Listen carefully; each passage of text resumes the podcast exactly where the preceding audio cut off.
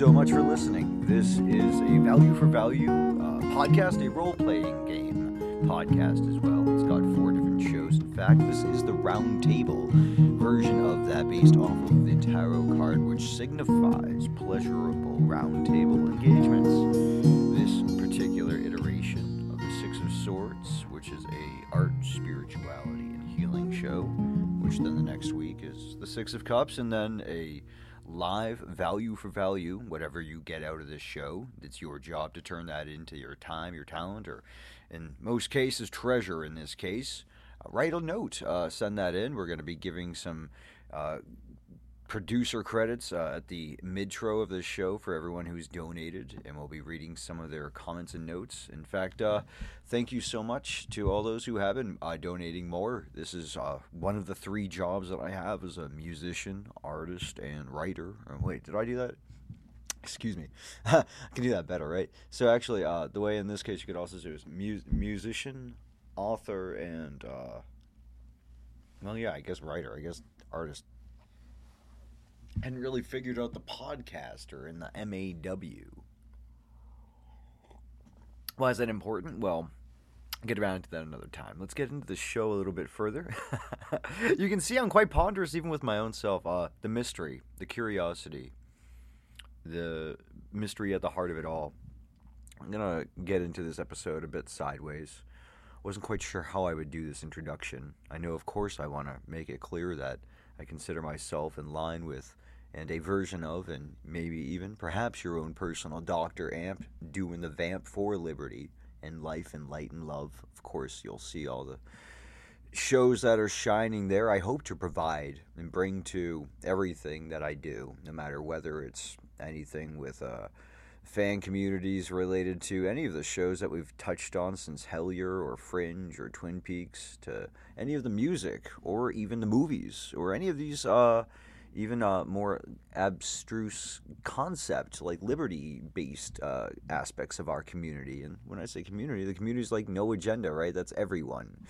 So basically, it's whoever has um, skin in this game and has us in part of your value mindset, right? We're part of your value block, as it were. And that's just a responsible way to put it. But uh, if you want to donate, let's get into that so you can figure out how to keep that currency flowing. We're going to start accepting uh, Bitcoin as well as Lightning Pay. And uh, we're going to really step on up into the podcasting 2.0. Uh, really just going to start evolving the show even more, even though, as Picasso says, and no one ever called Pablo Picasso an asshole, not in New York, you'll know that there's going to be a www.occultfan.com uh, donate button you can hit. But yeah, um, it's like uh, it's that easy, basically. Just keep the time, talent, and treasure flowing in through and out, you know? and if uh, if you appreciate what you hear here, it's a unique thing. I can't really explain I'm not, I cannot explain it. I mean, I'm not gonna explain it. I'm just doing it. And um, you know, as far as uh, what I hope to offer is a golden shovel. That's uh, that's a Sprechen Sie Twin Peaks. It makes a lot of sense to me, as someone who is very uh, deeply, intimately um, engaged and responsive to the mysteries of life and how we are here. And uh, I'll bring back around to somehow we got around to Roadrunner. My dad randomly mentioned Jonathan, was it Goldman to me? I forget his name right now. So random though. Anyways, excuse me. I'm getting on the uh, on the uh, on the tertiary before we've even begun with the uh, the primary. So I wasn't quite sure how to start this in a dreamy enough fashion because I am a Pisces rising. I'm going to start with this quote because I think it really sets the tone for our conversation and why um, when I look at things with an alchemical, Jungian, however you will, uh, mind, uh, you're gonna see that like uh, you know here's here's where we all start right before we even begin. Uh, in this case, uh, you know we're talking about Twin Peaks, but uh, you know before we even get in, it's the mystical is not how the world is, but that it is. That's Ludwig Wittgenstein. Of course, let me just finish what I'm saying about the uh, shows. If you donate to the show, that goes into another account. I uh, everything tallies up, and you get to use that in a value for value role playing game, which is the third show, the Six of Wands, and uh, that is the third week, and we do that mostly the third Sunday of the month. And you participate as one of four. The top four donors in the month get uh, top dibs to this. And you get to buy uh, potions and Phoenix Downs and even items and defense armors and different uh, categories of weapons for the different uh, four characters you can embody in this game the knight the thief the black mage and the white mage. And uh, we'll have more and more growing as this goes forward. I look forward to moving that into the actual uh, digital space in the sense of making it into a game. So people who are listening to this and uh, who understand exactly where we're at um, you know, part of the golden shovel that I hope to bring to uh, the world, right? Because we're using Twin Peaks nomenclature, is my show as well as uh, speaking of six of discs and digging yourself out of the shovel your way uh, shovel, shovel yourself out of the shit right so that's uh, if you if you have shit shovel yourself out of it that's one of the uh, lessons of any kind of white lodge minded uh, aspect right you know be sufficient in yourself and generate to give to others that kind of stuff so uh, let's get into the show um, we're, we're not going to make this too long of an introduction but uh, I will say that I'm very grateful for uh, both Laura and Scott coming on. They did a great job. And uh, also, the final show is also the Six of Discs. And uh, you can find out more about that. We have the Six of Swords Discord. This was a very Piscean uh, introduction. We're going to get into the show. Um, I want those of you to uh, listen to the few things I'm going to read at the top of the show, but I hope you understand that yeah, this is a special kind of a pop culture show. We like doing these, and uh, you know, thank you for uh, tuning into the Six of Cups. oh yeah, fire walk with me. Hey, welcome back to the Six of Cups. The Six of Cups is the pleasurable roundtable, in this case about pop culture and all things that you find enjoyable to talk about. We bring the most interesting souls in the realm together. And I think by the end of this, you'll see that I did okay this evening. But uh, this is the Six of Swords' sister show. And by way of doing things at the top of the show, the Six of Swords is a show about art, spirituality, and healing. And that's a one on one. And then we have the Six of Cups, which is next week, or this week now.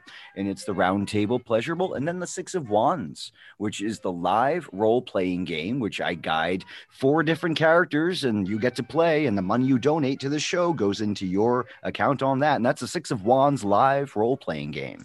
And then the Six of Discs is the solo show I do. And then it's all over again. And uh, I want you to know that if you get anything out of the show, it is a value for value show. That means whatever you want, your time, talent, and treasure. What did you get out of it? Turn that into a number and then you go over to occultfan.com and hit the donate button, or just go over to PayPal and enter occultfan at Gmail into your send. Whatever you get, uh, we've been getting a lot of 22 two twos, literally $22, 22 cents, 11 11s. A popular is a 33 33. Anything that you want to give, whatever this is, I am grateful. You'll get shout outs and your notes will get read. Now, I think my guests have just grown a few years older as I've read the introduction, but I want to make sure that you know how to donate, and that's over at occultfan.com. If you get anything out of this, please do. Otherwise, I'm going to start ladies first. We have Laura from 25 years later, and all the Twin Peaks fans know that site already, and it takes all sorts of fan forms. Laura, thank you so much for coming on to the Six of Cups to talk about Twin Peaks this evening. No problem at all. It's great to be here. Thank you. And uh, you also have Scott Ryan over of the Blue Rose fame, but he's that's his more modern. He's also been at Twin Peaks work for.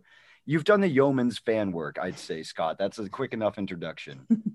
Hello, and thank, thank you. you. thank you for having me. And I, I couldn't be more excited that Laura Stewart is my co-guest.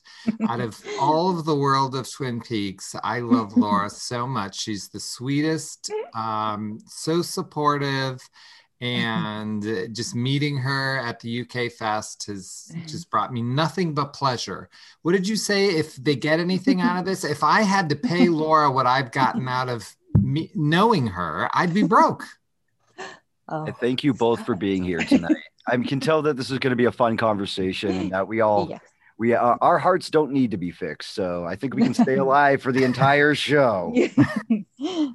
Oh goodness. Well, uh, let's start off with something. I want to, I want to, I want to obviously, this is, this is, this is the place to start. We're going to start at the beginning.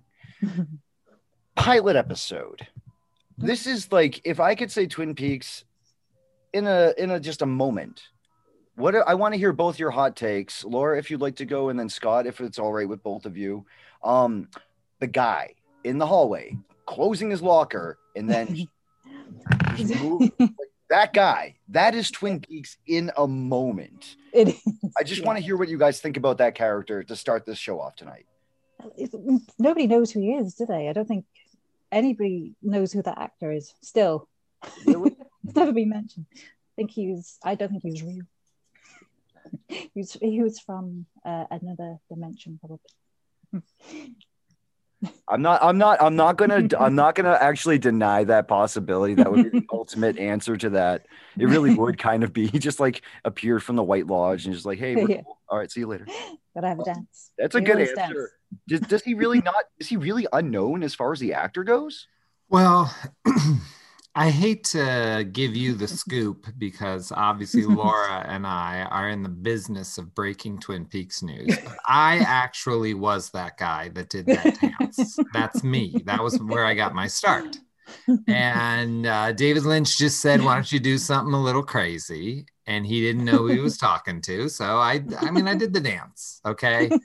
I don't want to make a big deal about it. I try not to talk about it all the time um, it's kind of funny that you would bring up that moment because that moment the moment for me that happened in the pilot is close to that same time but it, it wasn't really there it was the girl who ran across the courtyard Mhm. screaming Mm. that moment really sat on me. And i rem- i kind of thought even all the way up to 2017 i thought i was the only one that that mattered. But then when david used that Mm. in the only in part one uh, cre- opening credits um, what i remember specifically about that is that i watched it at my girlfriend's house and her dad was in the room. And when that girl screamed and ran he got up and left. He said this is crap because I think it was too emotional for television at Yeah. that Mhm. time.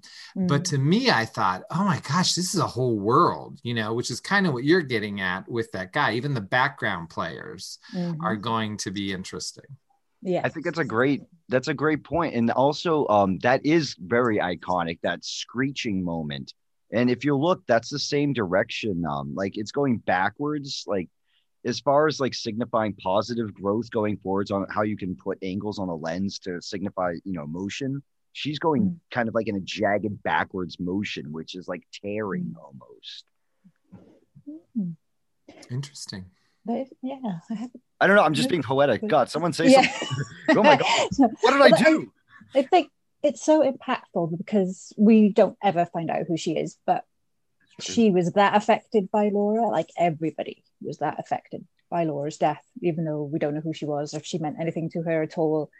She was obviously Laura was well known enough that it would have that effect on everyone in the school. That, or you know, everybody was Excellent sad. The principal cried. Everybody, you know, everyone was sad about it. you thought of Well, that's and think about that. We just talked about two characters that have no lines and never appear in the series again, and we're still thinking about them all Mhm, these years later. I mean, that's that's that's what Twin Peaks is.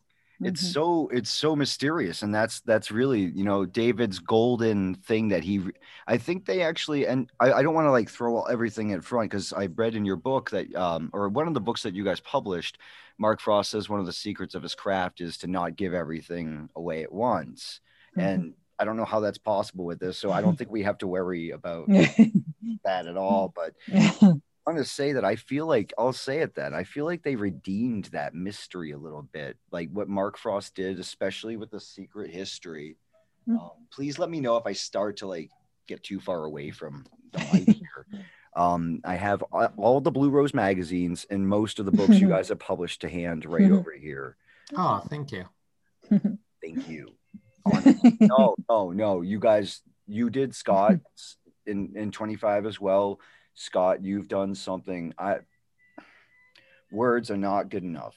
So, anyways, I'll I'll say like you know you do. I I found out a lot about Mark from reading um those conversations, and this book makes a lot more sense now.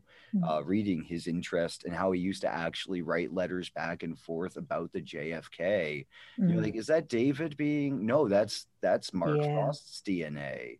yeah. um, Sorry, I didn't mean to. Um, I wanted to say that what he basically did with this is he made it so that anyone can take their own conclusions away. Mhm. And I think like uh, Kintsugi, using gold to heal something. He almost reclaim, and I want to hear your takes on this. I think Mhm. he almost reclaims David's lost golden secret that he didn't want to give. What do you guys think about that, Laura? If you wouldn't mind starting us off. Ooh. um, I was I was thinking uh, about the different chapters of the book and thinking, yeah, that, that Mark Frost has kept the same what we got from Twin Peaks seasons one and two was that you could take and you could it could be a religious thing, it could be a, an aliens thing, it could be a, a you know secret agents thing. It's all of those things com- comprised together, isn't it? And and I think it's yeah, it's a, a mulch of them all. you can still I think he's kind of brought that back because I don't we didn't really get that with season three, I don't think. But the books do give us that. And and I love the books. I really love them. And uh, I'm not as fussed on the final dossier, but um but the secret history I really love. Thank you. That's a great. That's a that's that says we're gonna touch on a few things that you said there. But um, Scott, would you uh, give your uh, take on it, please? You know, my take on the secret history, I it, I it's unlikely that anybody else has this feeling, but I'm going to tell you what the secret history of Twin Peaks is about to me. Okay.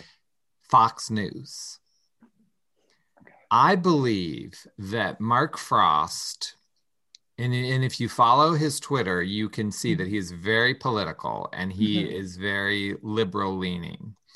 And I think that that was his way to confront what happens when the narrator is untrustworthy Mhm.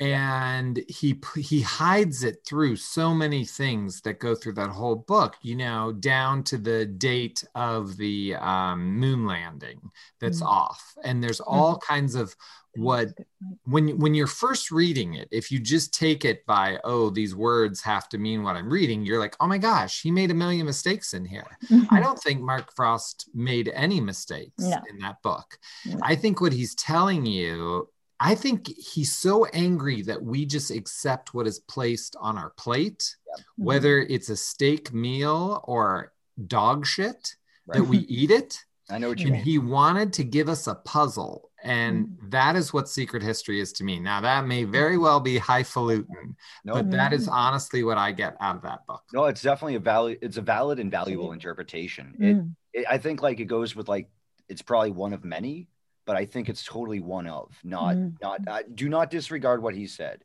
Is Mhm. my is my understanding. Um, it's an incredible um hot. I noticed one thing that you put in the second, I believe, um, Blue Rose, which was that even like her age at one point in the book is wrong. It's not seven. It's not eighteen. She was seventeen at that time. So even like the age of something that should be like canon and easily understood and identifiable like that, Mm. like um yeah no um i didn't really consider thinking about it that way and that's going to give me a whole new way see that when you hear this now the show takes on another five years of my i mean another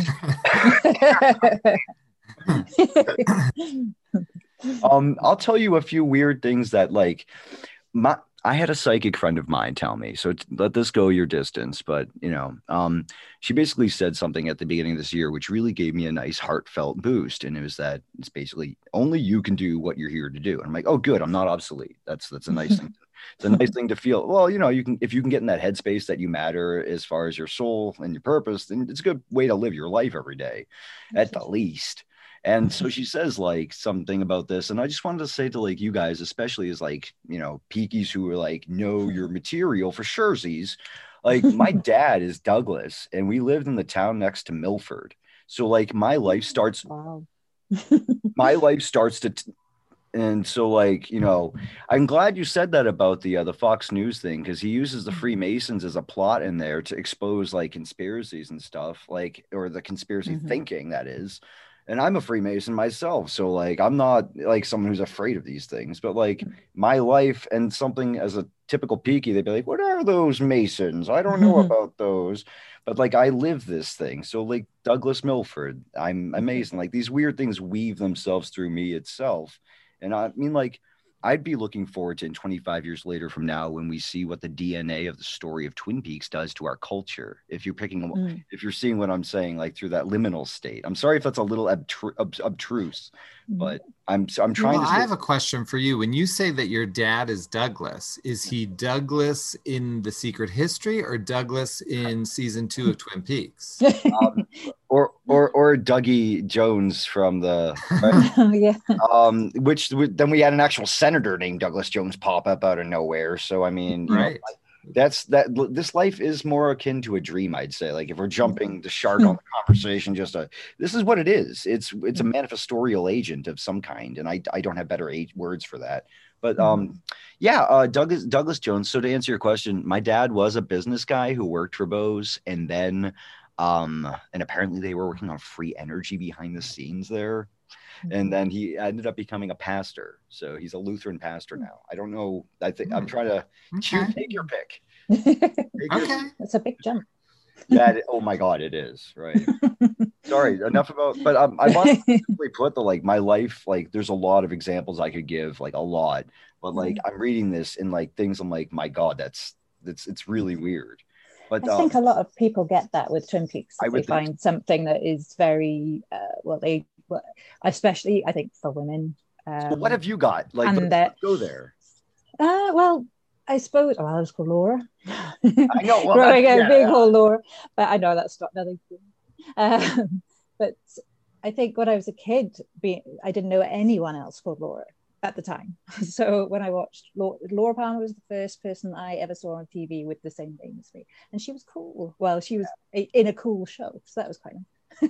She was, um, but she was cool to younger girls she was like Yeah. the bad girl kind of like you know, yeah, I mean, i we didn't that. know anything about her from well season one and two really did we but it was fire walk with me and Fire Walk with Me, way before i was because i was 11 when i saw twin peaks for the first time so um and it was actually my dad that got me into it weirdly he loved Julee Cruise and so he wanted to watch the, this show just because of the music. And so we stayed up on a i think it was a tuesday night in the uk it was on way after it was on in america and um, uh, we'd obviously heard it was a, a really good show. So we yeah, uh, so we stayed up on a Tuesday night, and it was probably the only sort of father daughter thing I've ever done properly like that. It was really nice. Pretty good cool memory. but it's Yeah. also it's So also I have to ask you a question. I'm Go sorry, I ahead. don't mean to take over, but I'm so curious No. about this. Your dad knew Julee Cruise before Twin Peaks? Like how? I mean, yeah, my I dad's never really her before that. no, I don't know how he had, but he loves that kind of music. He's always really loved that music. He's always gone to jazz clubs. He's always been that guy. So yeah, he he heard of. that's a good question Cruise. scott um was he I don't into- know how. was he into the cocteau twins as well He, well, my brothers were. My brothers Oh, were my very God. much. Well, they well, and I am. But yeah, uh, any They're of excellent. that stuff. But my, I was brought up by my brother's great taste in music. Thankfully, my goth brothers. Okay, so I, I gotta Goth because child. Scott struck gold here. What's um what are some great goth bands that we should check out? Like let's add a little and I'll ask Scott the same question. No, you please. will not ask me about goth bands. I can tell you that. I'm I'm about to do it. Like set the countdown, set the countdown. All right, Laura, you go first. oh my god. Um. Oh, uh, what like newish ones? and Um, you wish. Well, actually, there's a load of really good bands coming out of the UK at the moment. I think um, Ditz, they're really good. They're kind of grungy gothy, and Sugar Horse, and I really love this band called the Psychotic Monks, who are French. And That it's, sounds yeah, super kind of yeah, bit Joy Division, but and it's all very heavy and bleak. That's the that's the kind. So of it's like so it's like Mogwai almost or something like that then. Mm, it's heavier than that. Um, a lot heavier. Um, I'm mm, trying to think of who it might be like. I suppose maybe a bit more Fugazi, that kind of thing. Um, but heavier than that again. Post punk kind of stuff. Yeah, there's lots of good stuff. Thank you. Scott, can I still ask you about the, you're not gonna yell at me now? Can I No, ask- I'm just saying I have never in my life listened to goth. I'm a Broadway baby. Um, Share so I'm. I'm gonna tell. Uh, I'm gonna connect Twin Peaks though. I, I mean, I've had a. I've been so fortunate to interview a lot of of amazing Twin Peaks people, and it would be ridiculous to pick my favorite moment. But one of them in the top three would be that I was interviewing Julee Cruise Okay. and we got on the subject of Broadway. I don't remember how. And she was in a Stephen Sondheim musical called A Little Night Music. And Stephen Sondheim is my favorite composer, and what I, you know, my goes to my that I would say that's my Bible. That is my guiding light is Sondheim lyrics. And she said to me, "Hey, sing the song Every Day a Little Death." Which is a song from that musical. And I did, and she started singing with me. And I was thinking in my head, like, I'm the only Twin Peaks person that could interview her, that could bust out Sondheim's Every Day a Little Death. And according to her, she thinks the bass line is basically falling, being the theme song mm. to Twin Peaks. And she wanted me to sing it. And then she was singing mm-hmm. Falling and I actually disagreed with her. I don't think they're that similar, but I got to sing a Sondheim song with Julee Cruise, and that was about you know, I mean, it's up there. It's in the top three moments. Really great. What it's one of my biggest regrets is not doing a duet with Scott. When, when, if you guys, when if we, you guys we want, did karaoke, you could, do a, you could do a little quick line Uh, right now. I'm not yeah, going come to. on. definite, oh, Come I'm on, Laura. definitely not drunk I'll enough. start off. I'll start off. Just you No, and no, I yeah, together forever. forever In in love. Love. I mean, I'm come on. That was turning into a Whisper, duet. like Maddy and Donna didn't actually make any noise. Sing, sing with us. Sing with us. Sing with us. Scott, Scott, start us, No. Scott, start us off one last time. No. Oh, you No, got it. I wish I'd never said it now. Yeah, you got it. You got it. Um, no. but the, it was a very cool moment and so while i i cannot uh i cannot help with goth bands That's i, fine. I, I do think you know made up more than- Sondheim musicals You made up more than dually, I would say. I think you got- Absolutely. And I heard Laura sing. That was that was all three of us. That was good. Mm. I heard it might have been Waldo, but I I'm gonna say was, Yeah. might have heard, that was lovely. One right. day. so- One day. well, I got to hear about the psychotic monks and a great Julee Cruise story, which is you are- you are probably the so Scott. It's like people people get put into positions for the right. You know, you needed to be there. No one, no other key could have fit that lock. Basically, Mhm. yeah i mean we were basically in club silencio after turning that blue key anyways, I, I don't think the audience will appreciate the joke. Let's just let the audience not. Gonna keep walking along. I, now. i'm very comfortable with people not appreciating my jokes i have no trouble with that I'm I'm president of that club most days. The dues are terrible. No one pays dues in that club. i understand I know it's a problem. We all know. Um, so let's see here. Let me uh, let me dig into the- some of the uh, the stuff here because Mark Frost um was talking about how his life changed, and maybe Scott, you would you would probably be the one. Let me let me say this. Um, he had a deep belief in theo or uh, belief's a difficult word, but he was deeply interested in theosophy and that's like a can do can you one of you guys explain to peakies what theosophy is quickly for, because that's a that's a deep interest of okay i'll take that I. I, I can. Oh, I, you want I, to I, well, I sort of because I wrote an article about um, the dweller on the threshold, which Mm. is a lot to do with theosophy. You can never say theosophy. Theosophy. Theosophy. I don't know. It was um, well, it was Edward. Uh, what's his name? Be Lytton, wouldn't it? Uh, that edward Bulwer Lytton. Yes, that's the word. That's the one. Um, he wrote about the dweller on the threshold in his book. Um, something beginning with Z. Anyway, um, but yeah, and then it was um, Madame Blavatsky. madam uh, helena blavatsky who i'm Yeah. definitely not the reincarnation of no no maybe, maybe. and Annie Besant. Really?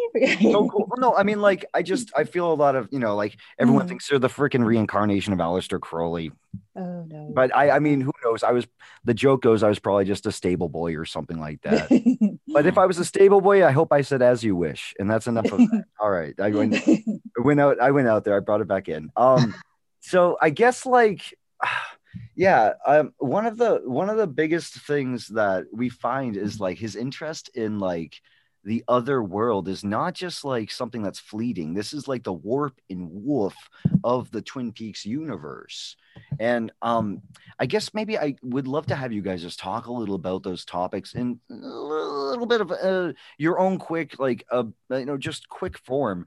But like, what's your thoughts on duality of good and evil and theosophy and these conspiracies that Mark is interested in? I want to hear what you guys both have. Hmm. So, Laura, please, if you wouldn't mind. Yeah. Um, so I guess because theosophy is so close to Buddhism and Buddhist, it's kind of very, very similar. Um, and there is, especially when it comes to dweller on the threshold, it is, it does seem very much like the Twin Peaks story of um, your life and what you do in your life um, becomes your next life, so to speak. And every time you come to the end of your current life, you have to meet your dweller on the threshold. Um, but you keep on making new versions of yourself every time you are reincarnated, and you're not necessarily reincarnated as a child. Um, you might be reincarnated into another adult body. Um, and it could be years and years and years before you are reincarnated. You might be just in, in between, which feels a bit like the Black Lodge, Red Room, whatever, waiting room. That does seem very, you know, similar to what we see in, in Twin Peaks with Dale Cooper.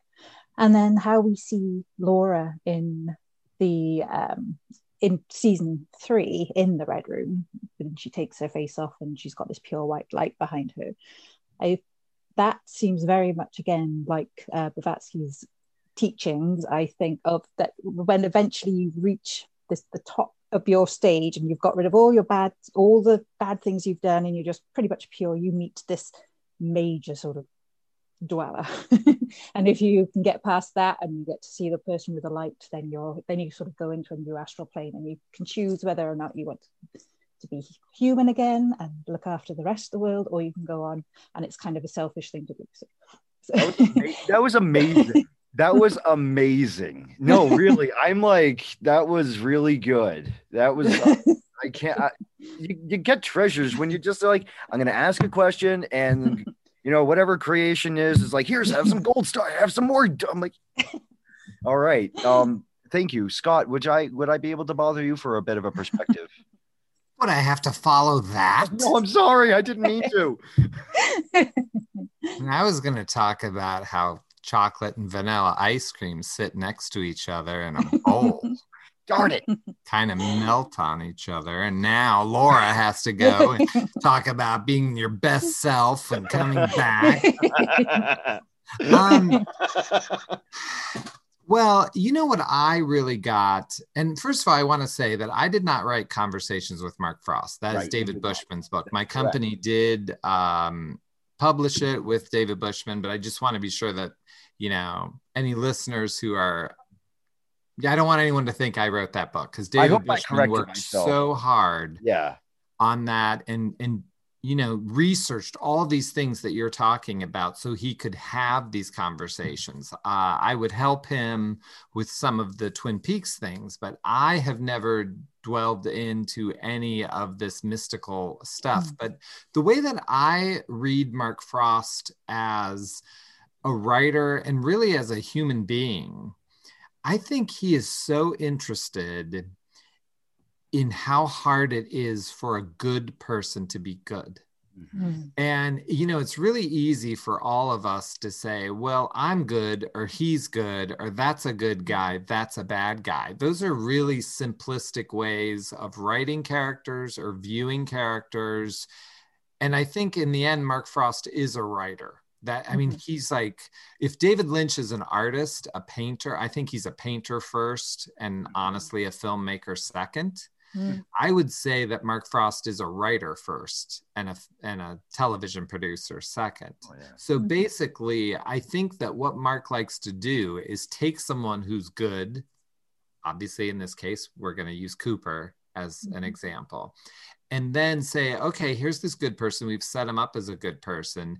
But what does a good person do mm. when the mm-hmm. person they love is put in danger, whether that's Caroline from the past or Annie in season two.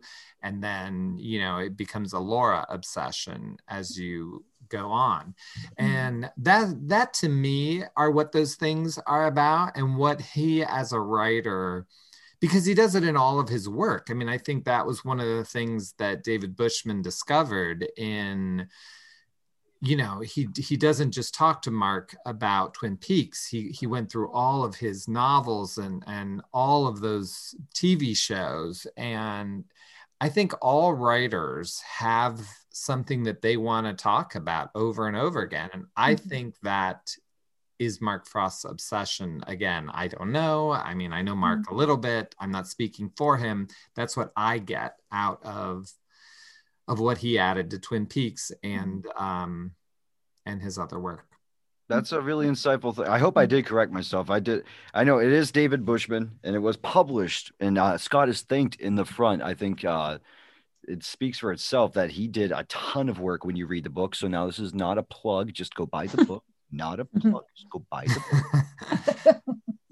yeah, Jedi mind tricks hardly. If until you're doing it, it's not a Jedi mind trick. All right. Anyways, I think it worked enough though. So, but um, I had such weird things happening. I flipped open to page 33 today and read till 42 out of my love for the Douglas Adams number. And I uh, got to a few things that ended up popping up like right immediately in the show Fringe that the better half and I, clearly better mm-hmm. half, are watching. what and season are you in? Three. So, okay, well, we're in season three too, and I've never seen it oh. before. So oh, we're, we're, to be, we're like we've got two episodes left in season three. Okay. Well, I would love to hear what you, if you want to just shoot me a, a, a later. Well, I just didn't want you to spoil anything because I have never seen it before, and it's oh, pretty also, good. Also, yeah. Well, I'm I'm also open to talking about it. Of course, I, it's one of my favorite shows. Honestly, it takes place in Boston, so if you think that I think Twin Peaks means something, anyways, yeah, she's like, it's real, man. No, but um, so I guess like one of the things like he he joined the Writers Guild and he was always trying to get into that in college. It, so I'll let people um Scott's right buy the book and find out for yourself some of the uh, amazing things in here. But I will say um, I'm going to read one sentence, and this is kind of uh, from a very early part in the book and this is gonna i want you to think david lynch's so um, scott connected lynch as a director but first a painter and you can see his painterliness when you look at six men getting sick six times. And i want you to notice how both of the young artists this is my hot take and uh, i'm gonna say that they relied on they, they were so abstract that they needed a foundation and numbers was the salvation they found it in because and it'll be apparent apparent when you hear quickly. Uh, this is from page 33. And it says um, that his first um, it, his first play that I used to get the attention, and this is the importance of mentors. Uh, it was a Yale um, avant-garde uh, professor, and um, anyways, a long story short was that Mark Frost is uh, said to have said the play was a ritualized performance so think Twin Peaks and how he's adding in all of the esoterica. The play was a ritualized performance, a celebration of his life with seven actors portraying him each uh, each portraying him at a certain point in his evolution. See ding ding alchemy. Evolution as a human being. And i really think that one little sentence i want i would love to hear your guys's laura if you wouldn't mind. And then um oh god. That so that was mark talking about his what he was doing with david.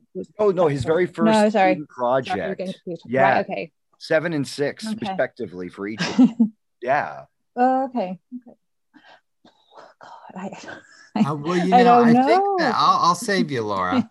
um, I think that what you get from that and and many other things that Mark says in that book, you know, it's easy for me to push the Mark Frost book on Twin Peaks fans because I think Twin Peaks fans always want to go to David Lynch and mm-hmm. give him all of the props, I you know, so. Mm-hmm. and and I think what you learn from something like that is that the mystical parts of Twin Peaks come from Mark Frost as well. You wouldn't have a show that is as deep and layered and layered and layered if one person was had those mystical sides and the other person had none that's not going to happen that that's just not it does it wouldn't make sense mm. that way nope um and and i think mark has that feeling you know I mean, David Lynch is his own person. He is a one of a kind person that is, you know, I, I don't even think there's anyone to even compare him to. Mm. Like Mark Frost, you could compare him to Steven Bochco or David Kelley. I mean, there's been many um, prolific television writers that have done really quality. David Milch, who was one of his um, compatriots from Hill Street Blues and things. But um, so I don't know. I feel like that that is how I view that. That it really shows that even from the get go, Mark had that. It may not be otherworldly, but it is not cut and dry. That he he can see things beyond what's right there on the Mm. page. and write them Well put. brilliantly as well. He builds them into ev- almost every character as well, doesn't he? That's Well, there's a everybody in magician. that sphere. In the third season, you even finally get a magician who's, Yeah, you know, it's like, yeah. so I mean, like, there's all, and he's called Red, you know, we're all, I see that a lot of, it's up, it's Mars Day today. Speaking of Tuesdays, so you Oh. first saw Twin Peaks on a Tuesday, and it's a Tuesday did. again. Mhm, Yeah. Yeah. Two peaks of days in your life. I, I, not, not to say that this is so important, shame on me, but anyways, but, but it's the now. I, nice rescue, nice rescue, Nate. That was real. smooth as paper. All right. So, anyways, um, so I guess another question, um, to just kind of like tie. uh, Do you guys have any interest in tarot cards? Like, it is the six of. Uh, sorry, this is my mic. Do you guys have any tarot card interests or um uh, occult interests that you could speak of to share with the audience? Laura, maybe I- first. Yeah, uh, well, I I don't know that much about tarot, but I love tarot decks. I actually own loads. I like collecting different tarot decks, but I don't really know anything. I wouldn't be able to tell you what one What's your favorite one? particularly. Do you do you have a deck like uh, with a name that comes? No, yeah. Um, the, oh God, I've had so many, and I can't remember. There's a cat one. I The one I know, I already know the one you're talking what it's called. about. Yeah. yeah, there's different cats. I, I, I'm a big cat fan anyway, so yeah, I- that particularly, yeah. There's, there's a cat on the deck, the card two hand. That's this. I'm sorry for waggling it about. It's the six of Six discs. of Hearts. It's that, but you can see there's actually a cat. There's a tiger person Yeah. on there. Oh. So I'm glad you mentioned cats because that's really the tarot card that's closest to me has cat on it. Um, what about you, um, Scott? Do you have any interest in um, divinatory tea things or anything like that?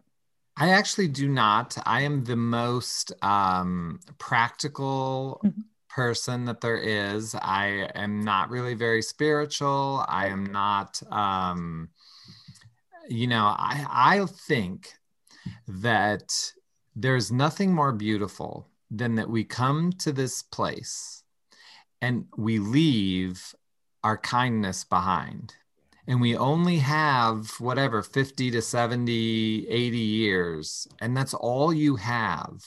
So i live every moment to try to be kind and to make strangers smile not to get something in the next life not to be rewarded not to believe that i'm even going to get something back what i put out i mm-hmm. do it expecting nothing back. Mm-hmm. And that's how i live my life. It's it's all surrounded around kindness.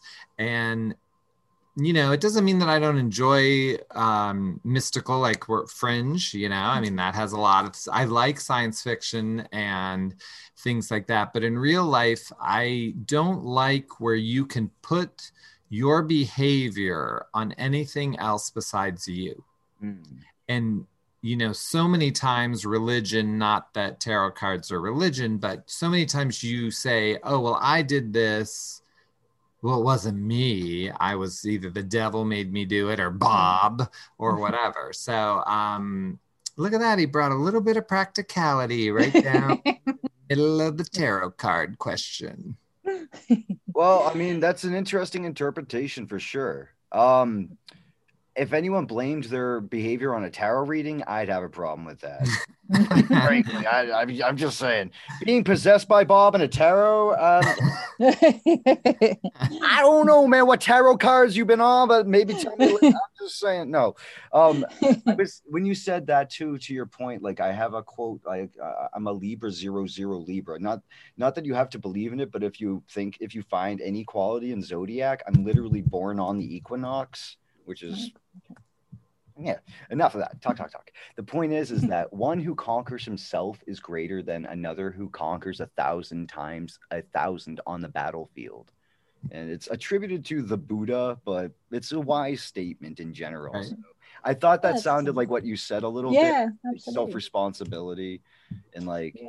it, you don't have to believe in the woo i certainly myself have enough experience where i unequivocally and my listenership knows this i'm i'm all in it's it's real to, to me but at the same time just because it's more complex and there's more fishies in my ocean to speak Mhm. poetically not because there's a little fishy up there but like Mhm. i'd say that it's still my responsibility to be you know it's just there's more currents uh, it's Mhm. still i'm still responsible for me and there's no there's no other fun way to go than to actually be your own person anyways Mm.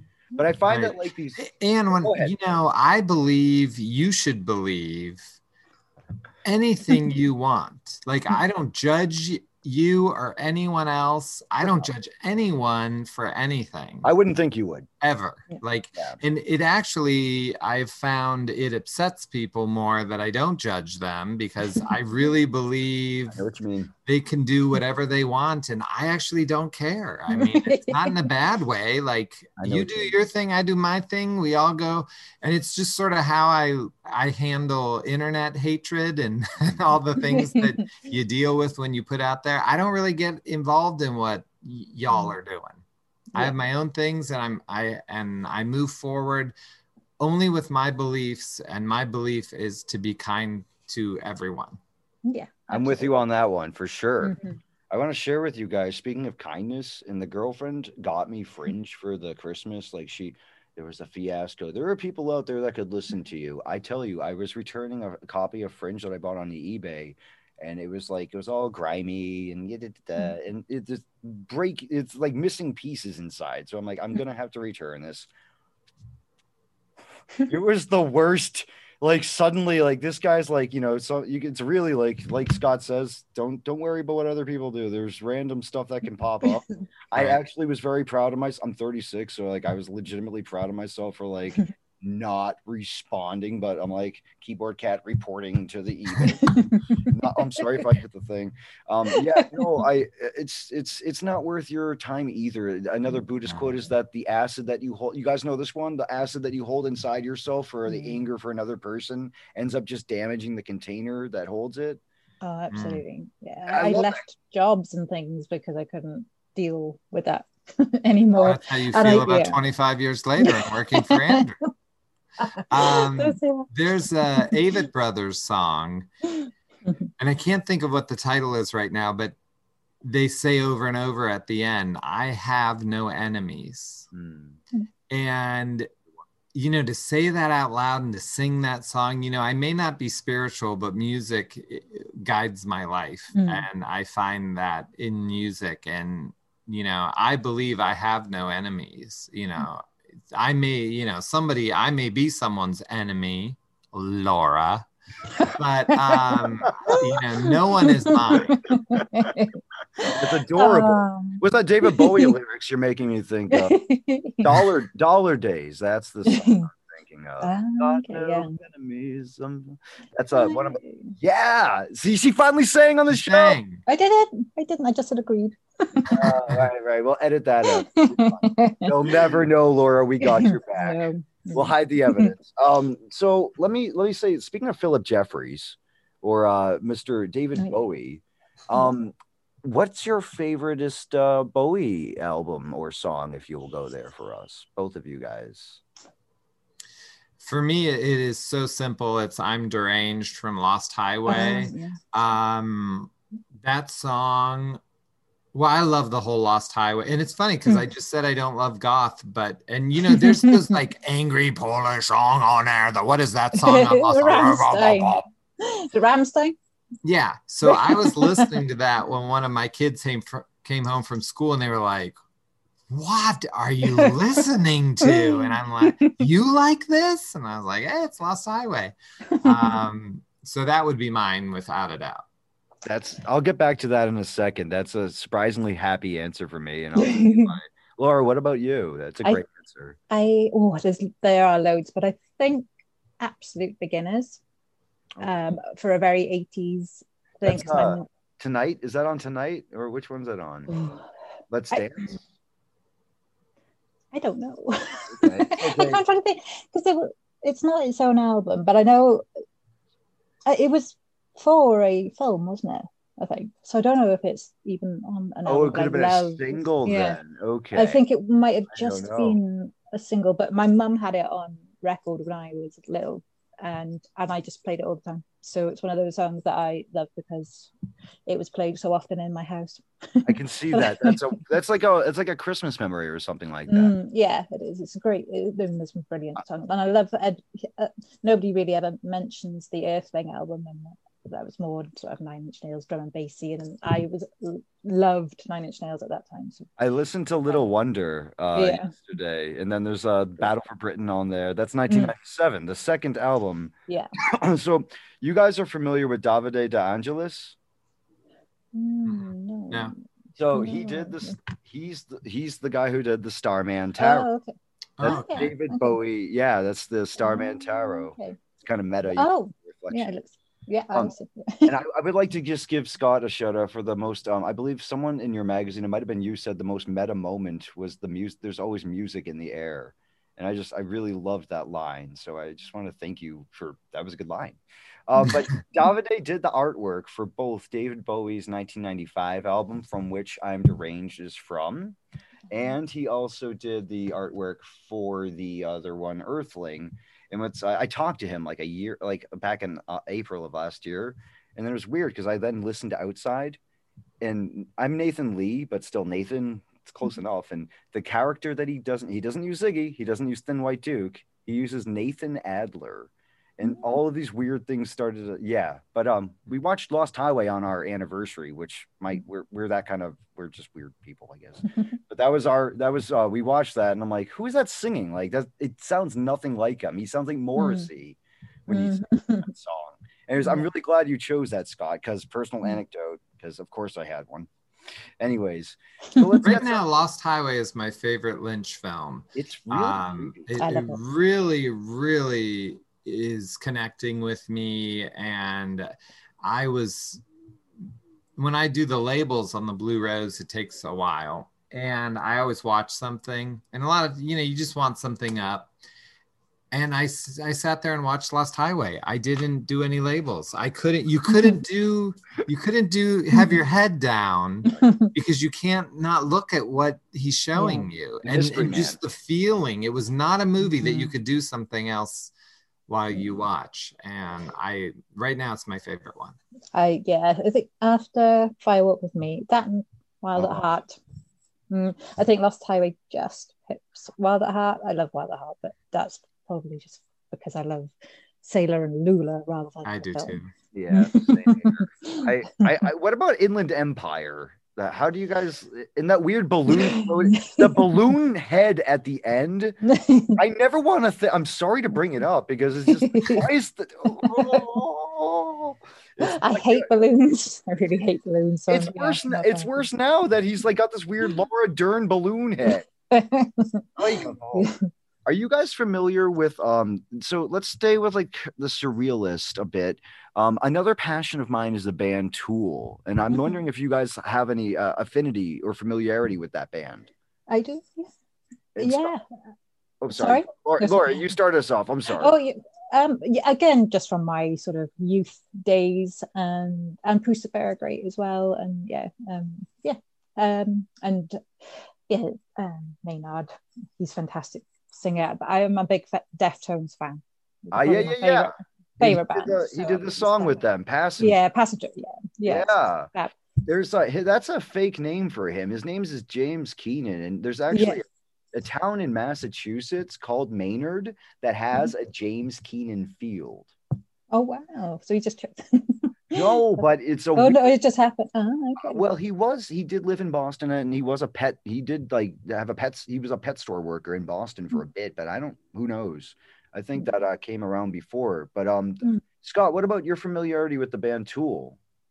well one time i needed to screw a poster into the wall and i needed a tool and i went and got it and i used it and that is the end of my familiarity. Usually I put explicit for my swear words that I just can't stop using because I'm a Bostonian. I'm gonna put an explicit for that tail. You must be ready for Scott's ready for Scott's. He's gonna hit you over the head with this one now. He's gonna, you're gonna look a lot like okay, everyone calm down. Everyone's calm I'm calming down.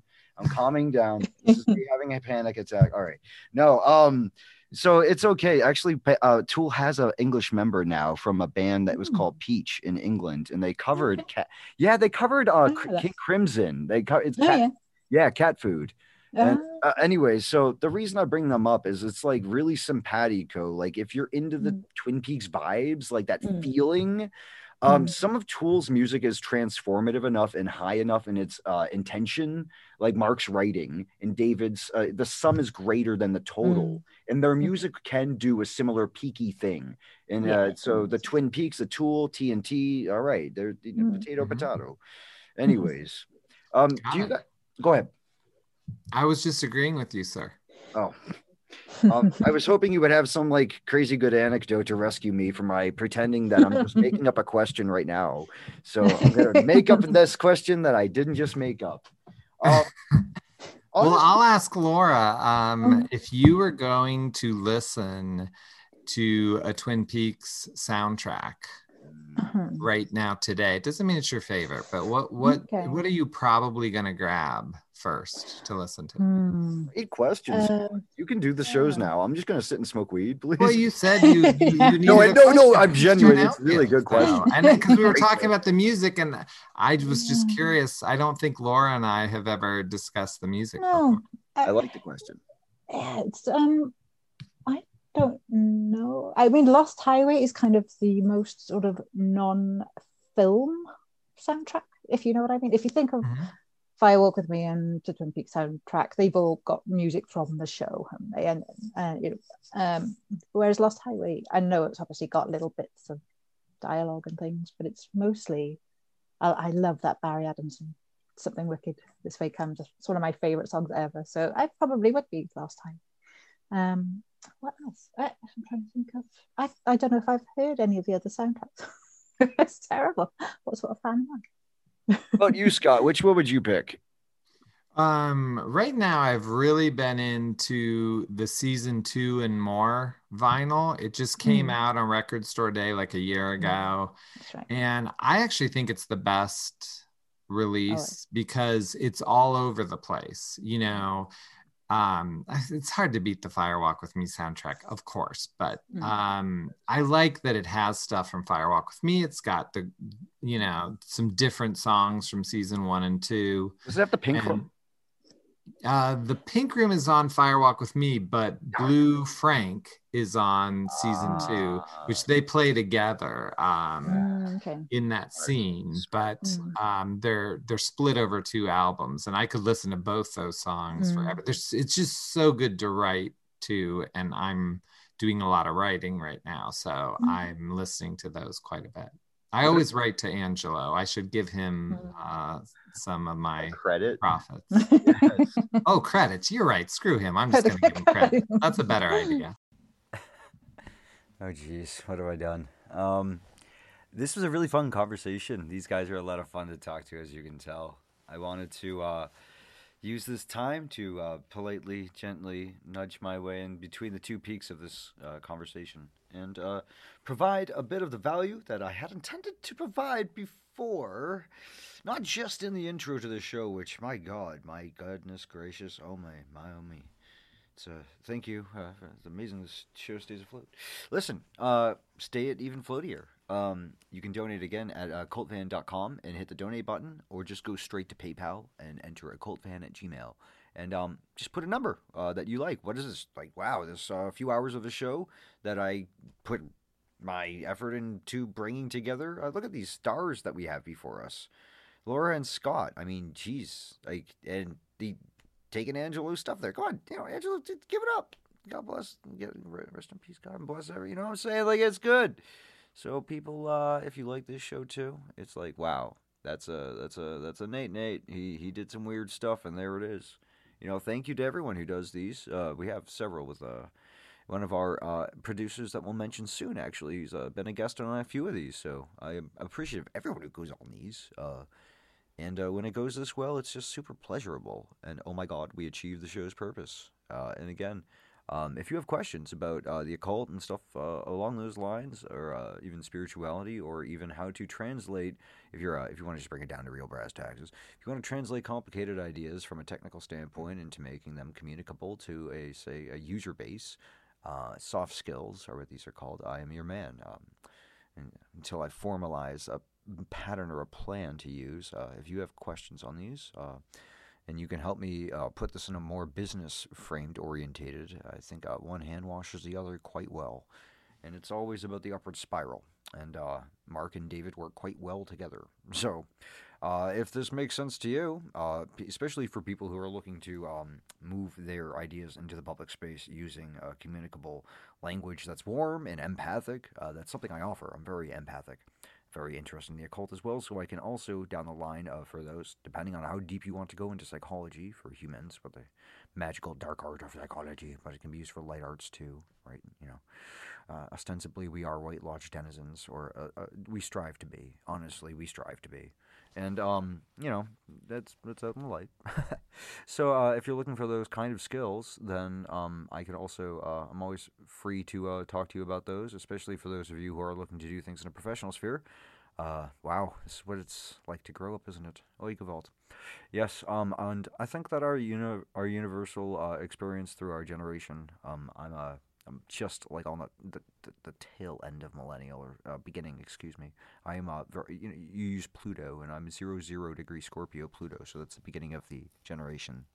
And uh, Scorpio is all about the uh, mystical art, so something that I'm bringing a full circle around, I, I, I think that um, as I'm trying to humbly say, like I'm grateful that I brought this panel together, and I'm like, you know, well, um, Scott should get paid for Angelo stuff. I'm feeling okay asking to get uh, donated for the you know value that even my guests heavily brought. It's Laura, Laura and Scott, both keystones. I mean, it's, supposed to keystone. It's supposed to be like one thing, but it's keystone. So uh, there's there's two of these. They're how about pillars? They're uh, they're both pillars, and uh, as I hope to at least be a golden shovel. Uh, these guys do, like I said, Scott's done the yeoman's work across the community. I mean, like I've met people who knew his old magazine. I didn't even bring stuff up on the show. That you know, it's just so much time goes by. You know, I think we did a great job for uh, the time we uh, we had together. And I'll say, um, that I, I'd like to bring back value, not just that I forgot in the opening of the show. Um, I have four different quick readings that I'm introducing here, and I, I was going to put these on the Joseph P. Farrell show. Dr. F. Uh, so I'm going to give you the two readings that I was going to do for that first, and then we're going to do uh, the two readings for this one. And this is providing even more value into something. If uh, you want to know about the golden shovel when I say that I want to provide Dr. Amp, that I'll be a real life Dr. Amp for you. This is uh, an example of why I feel that I would hopefully be providing some holiness into this as well, and that's very serious to that degree. Um, I I think the mystery at the heart of Twin Peaks reflects this attempt to uh, at least give people some light. So let me just this little light of mine. I'm going to try. You have, no, anyways. So this is from February 1st when uh, Doc and I spoke. It is not possible to explain the or. Wait, I'm doing. I'm jumping the gun. Ooh, ooh, Nelly. Oh, jeez. Oh, gee. Oh, jeez. That almost happened. No, but I got it. So February 1st is actually the 32nd. Uh, I could be all cool and be like, hey, let's do the 33rd. But we're going to read the 32nd reading is for February 1st, because interestingly enough, uh, Gopher Gopher Island Day, uh, the 2nd of February, is the 33rd. So uh, this topic is ubiquity. Tao is everywhere. It cannot be kept from the sincere. Tao originated in China and was an expression of that culture. It was intimately tied to a poetically agrarian view of the world, it, and it forged mysticism and pragmatism together. But now most of us, even those in China, do not understand ancient words. Our farming is mechanized. Our poetry is written on computers. Does this make Tao invalid? No, it does not. Tao is still here, and if we fo- if we are to follow Tao, then we must not rely on old standards, but on direct experience. Contemporary minds need contemporary concepts that interest them. If following Tao is as great as the Masters claim, then it ought to be applicable to any situation and any race. Neither time nor place nor culture should be a barrier to the sincere seeker. Tao surrounds us. We need only guidance and understanding in order to connect with it.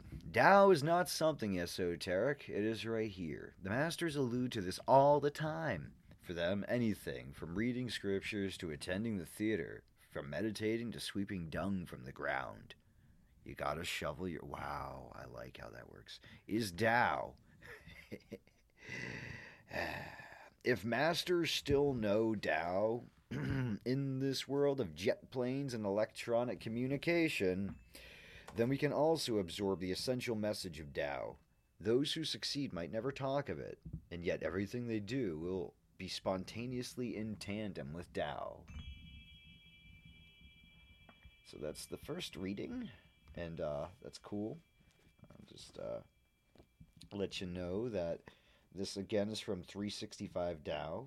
I'll, be linking, of course, the show notes uh, for Laura and Scott. And if I uh, miss something in the show notes, you be sure to just uh, send that in. But again, if you have any questions about like uh, occult things or uh, ta- you know, just send questions in too with donations, especially is uh, how we do that. So get that going on. And uh, let's see here. Let's see here. Let's see here. So February 9th, we recorded. So that was actually uh, the 40th day. So just uh, get that prepared because that's going to be the next one.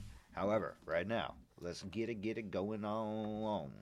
I appreciate your time. I'm trying to, uh, not trying to, I am increasing the professionality and value of the show as we go. Uh, thank you to those who have donated. Uh, I'm going to give you guys the shout outs after I read these to really sandwich it in the center right there. And uh, I may or may not find my way to editing the rest of the show by uh, on time. This happens to be, I'll have, you know, uh, Laura Palmer Friday. So, how um, sincerely wonderful to uh, be able to release this into Twin Peaks month. That's really cool. So, let's read this too. February 1st. It is not possible to explain the origin of the spiritual from the material. A man consists of body and soul. Thus, often, especially in his youth, he is interested only in his body, but nevertheless, the most essential part of every man is not his body, but his soul. It is your soul that you must take care of, not your body. You must learn this over time and remember that your real life is in your spirit, that is, in your soul. Save it from the everyday save it from everyday dirt and do not let your flesh guide it. Subdue your body to your soul, and then you will fulfill your destiny and live a happy life. It says after Marcus Aurelius. Huh. Interesting. Um, I shared uh, an Aurelius quote the day that we uh, spoke on uh, the, uh, gosh, what was it? Did I just say the ninth? Sure, let's go with that. Whenever we spoke, I think it was the ninth. The heart of the matter is whether we believe or disbelieve in the existence of a spiritual realm. All people are divided into two groups those who are alive and those who are dead. In other words, those who believe and those who don't. An unbeliever says, What is spirit? what I ate, and what I enjoyed. This is what I possess. This is material and real. And such a person, without thinking much, takes care of only the outer things, arranging in order only his own mean, dirty affairs.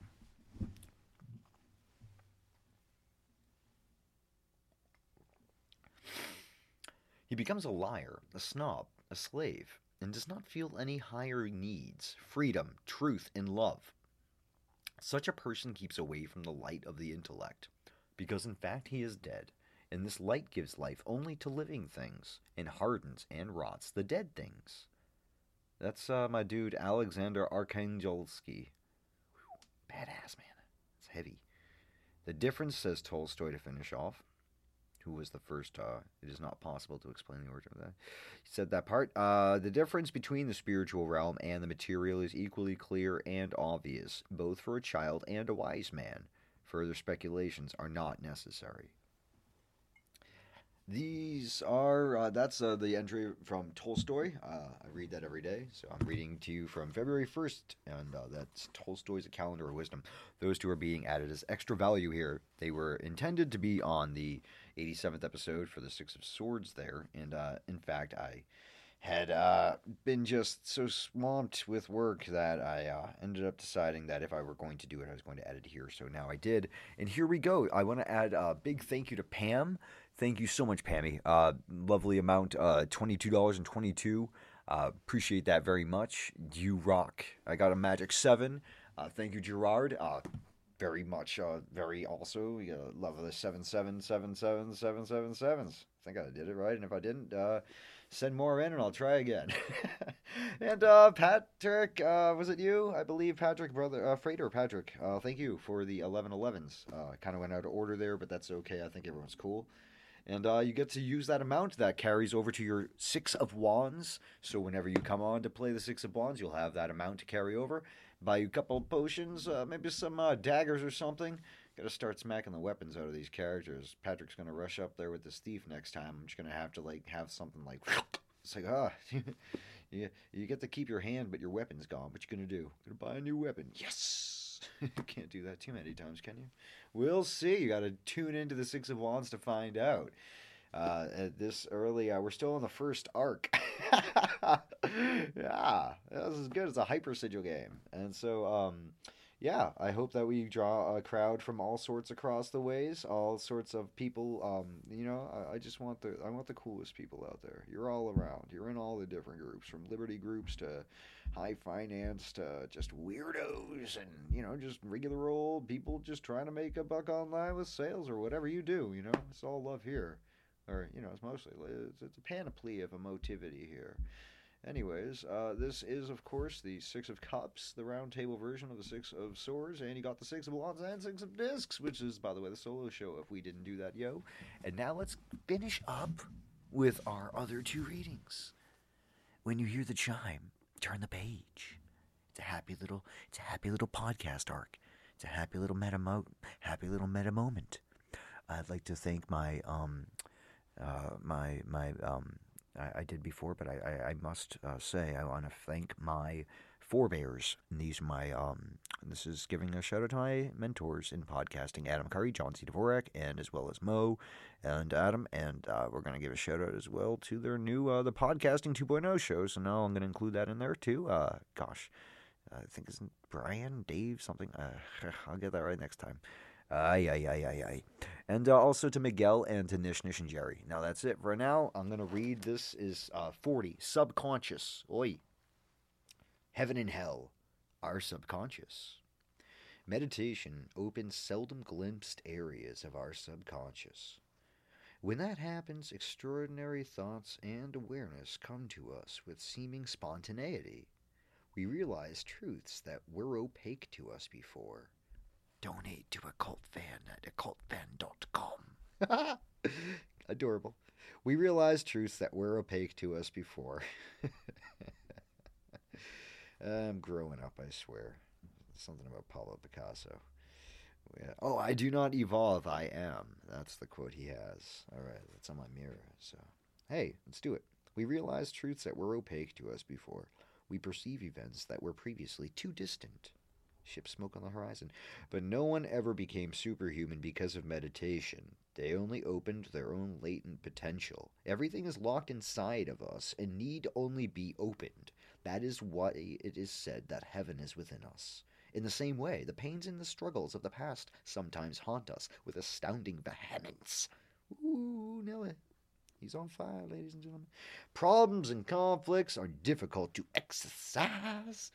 Although we may practice spirituality and move on to new endeavors and relationships, past hurts still come back in our memories and dreams. These are not demons from another world. They're going to triangulate on this position really soon. Uh, nor are they karmic manifestations of previous lives. They are scars in our subconscious. No matter how diligently we try to make progress, there are there still are pains that curse us day after day. This is why it is said that hell is within us. We ourselves are the battleground for good and evil. There is no need to look beyond our world. Everything to be understood is within us. All that must be transcended, the pains and scars of the past, is within us. All the power of transcendence is also within us. tap into it and you tap into the divine itself. I feel very grateful that I am able to bring you this value. I really feel grateful that you're listening, and I hope that we get to meet. And ideally, I'm about ultimately setting up uh, things in the long term, but one thing at a time. But permaculture, I must mention always, is a if you're a friend of mine, you're a friend of permaculture. That's what um that's what legitimately can be said. Find uh I've been listening. I'm gonna read the next reading in a moment. I'll just say that for my own uh, today. It is the twelfth of Friday. Wow. Boy, have some more coffee, Nate Nate. It's the twelfth of Friday, folks. it's the twelfth of February. And it's a Friday, Venus Day. Praise be to Lady Venus. And I have Venus in Libra. That's a good thing. Uh, 26 degrees, if you're wondering. It's uh, it got some really great star action. And I have uh, the uh, honor of speaking to you this day. And I just want to say I've been actually picking up a lot more on the uh, 10,000 days vibes. And uh, if you look into this great encyclopedic book of the occult, here's a quick, fast one. The 10,000 meaning itself is uh, one meaning, uh, esoterically or whatever, just something you can use for your speech patterns to be more accurate if you wish. 10,000 is uh, an expression of like an, an immense multitude. So 10,000 days is uh, not just, you know, the amount of Saturn, but uh, that ties into how the experience of Saturn is something that is very uh, heavy or just seemingly infinite, right? So the Grand Old Duke of York, he had so many people that you don't want to with that you don't want to with that you just do not want to step to his shit. All right, you know what I'm saying? It's got liquid swords and everything. All right, yeah. hey, um, Sacred Bones. So what's uh my day's been like? That's what I'm doing. I actually had to pause and like what was I talking about? So let me focus. Yeah, 10,000 Days. I've been listening to that more lately and really kind of stepping into like looking at my shadow and um, looking into what shadow work is. And I admonish uh, those of uh, you amongst us who are interested in uh, dealing with this kind of thing. Um, we need adults in our society, and those are people who have stepped through uh, the shadow and embraced it. And it's people who, like, you know that they have shit, but they're also trustworthy of being uh, holistic adults in this world, right? Because there's parasitic assholes who, unfortunately or fortunately, definitely unfortunately, from George Carlin stance, and I happen to agree, sure Bill Mollison, I can't put words in his mouth, or, or Buckminster Fuller, but I feel like I'm hopefully in good company by saying that these people aren't, these rotten fish headed down people just aren't the ones we want to emulate in our own behavioral choices. And since we are all infinite centers within our own, trying to be good people in this world the best we can.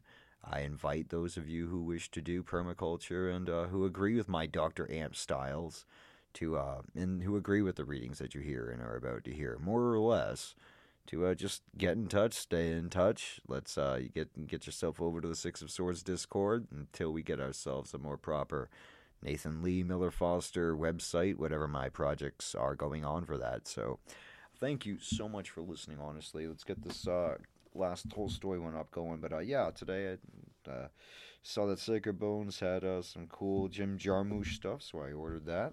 Um, really excited about that. Looking forward to watching a whole bunch of things with the JJ, but uh, still watching Fringe right now. After we recorded this, I, the freaking Fringe episode came on.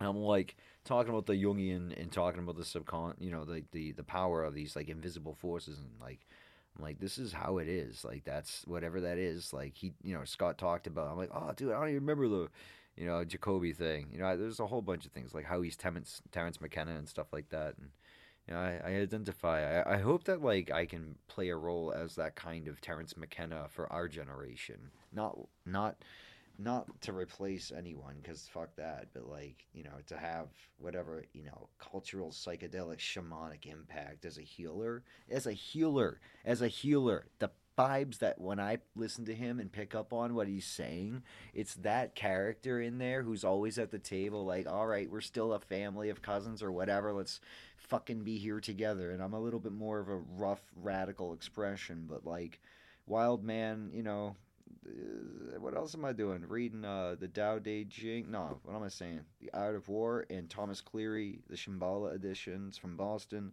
I'm reading his uh, the um, edition, the accompaniment to the Art of War. Been listening to Anima in 10,000 Days a lot more, and uh, got two more Wu Tang Clan albums to finish at least the most recent ones, maybe three left now.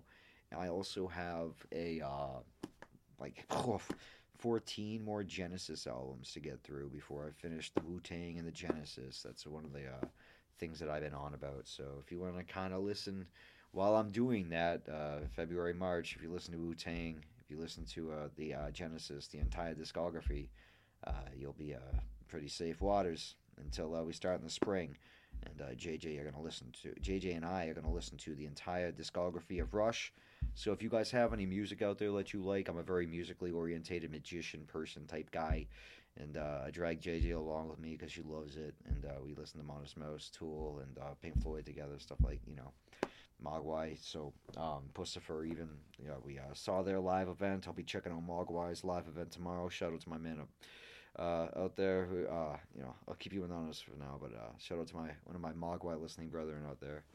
And uh, yeah, that's what I got for you right now. Let's get into this. Uh, I just want to share that I've been listening to a lot more 10,000 Days, and that's, I want you guys to understand, like, if you were listening to me talk about the Enochian song on here, Faaip de Oiad, uh, and if you don't know what I'm talking about, like how I met Jim Egan on the Spring Equinox in uh, 2019, all this jazz, and then uh, the Beltane, oh yeah. So, um, you know, if you don't know about that, then uh, that's okay, but, like, there's this whole other aspect with um, this. Uh, well, the, they use a different angle of that angelic language, but like, yeah.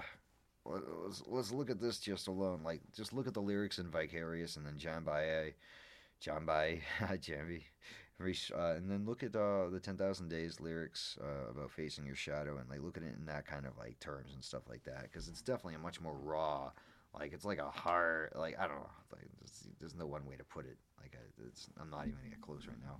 But uh, I'm, I'm, rediscovering Tool music basically that I had long uh, stayed uh, in the dark about. I'm starting to piece together a lot better uh, what's going on. Listen to all of like their albums too as well already in 2021. Uh, I'm a very musically minded man. Uh, it's just what I. It's, it's a very important thing to me always. Oh yes, and I have released an album for all Twin Peaks fans as well. There's two versions, and uh, they are the version American, or for No Agenda listeners, thank you for your cards. It's uh, the version Adam, and then the uh, Blacklight one with eight tracks, lucky in both different cultures, seven and eight. Uh, you have the uh, Japanese version with eight tracks, and uh, that is the John C version or the Japanese version, and uh, the Twin Peaks. So, A Bad Robot Daycare, it's on Bandcamp. There will be links in the show notes. And when you listen to them, you can listen to however you want.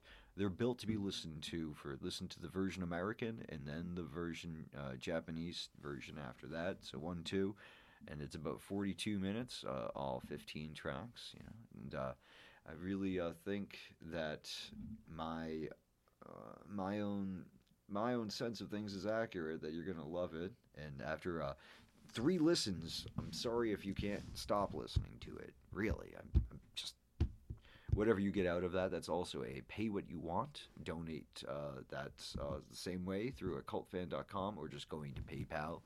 And uh, actually, I think you actually go straight through Bandcamp on that. Excuse me, go to Bandcamp. You have, sorry for the one extra step, but you do have to have a Bandcamp account. Ideally, I think you can buy it without one, just using PayPal but uh, you can do that as well. But uh, yeah, it's Nathan Lee and his Deep State, and it's a bad robot daycare. It's three words, a, and then bad robot is one word, and daycare is one word. A bad robot daycare, and uh, it's uh, American and Japanese versions, uh, Adam and John, and such and such. So uh, yeah, here's the uh, here's the reading for I believe February 9th, and now we're gonna be almost done. We're gonna get back into the show. I've commandeered you enough. I was like. Don't do it to them at the beginning. And my God, I hope this microphone's on. Yeah, it sounds good to me. Are you wearing? Is, is everyone? Is everyone on fire here? Is everyone okay? Shouting fire in a crowded mind. Swear to God. Hey, baby, let's get it going. The material evil caused by war is big, but it is incomparably small in comparison with the perversion or the understanding of good and bad which happens during the war, and which is put into the souls of people who do not think. A child meets another child with a smile, displaying his friendly attitude and joy. This same behavior lives in all sincere people. But very often, a man from one nation already hates a man from another nation and is ready to cause him sufferings and even death, even before he meets him. Those who create these feelings in nations commit a terrible crime. Uh, this is all uh, Tolstoy. And then, interestingly enough, uh, the, the one other quote that Tolstoy uses is back to Lao Tzu. The most powerful weapon known is the weapon of blessing. Therefore, a clever blessing, a clever person. hi, I'm reading. The clever person rely. Oh, you can vault everybody. I love you. Thank you for listening. The most powerful weapon known is the weapon of blessing. I bless you all. I love you. Seriously, listen to me. I'm, I have really no listen. Listen to me stumbling. I have really no choice but to be a nice person, huh? hey, hey. The most powerful weapon known is the weapon of blessing. Therefore, a clever person relies on it. He wins with peace, not with war. That's Lao Tzu. I'm born the day after uh, International Peace Day, which is a whole thing. We got like Leonard Cohen born around me, Nick Cave, uh, Stephen King, uh, Nathan Lee, Miller Foster, that guy. Hey, uh, you know.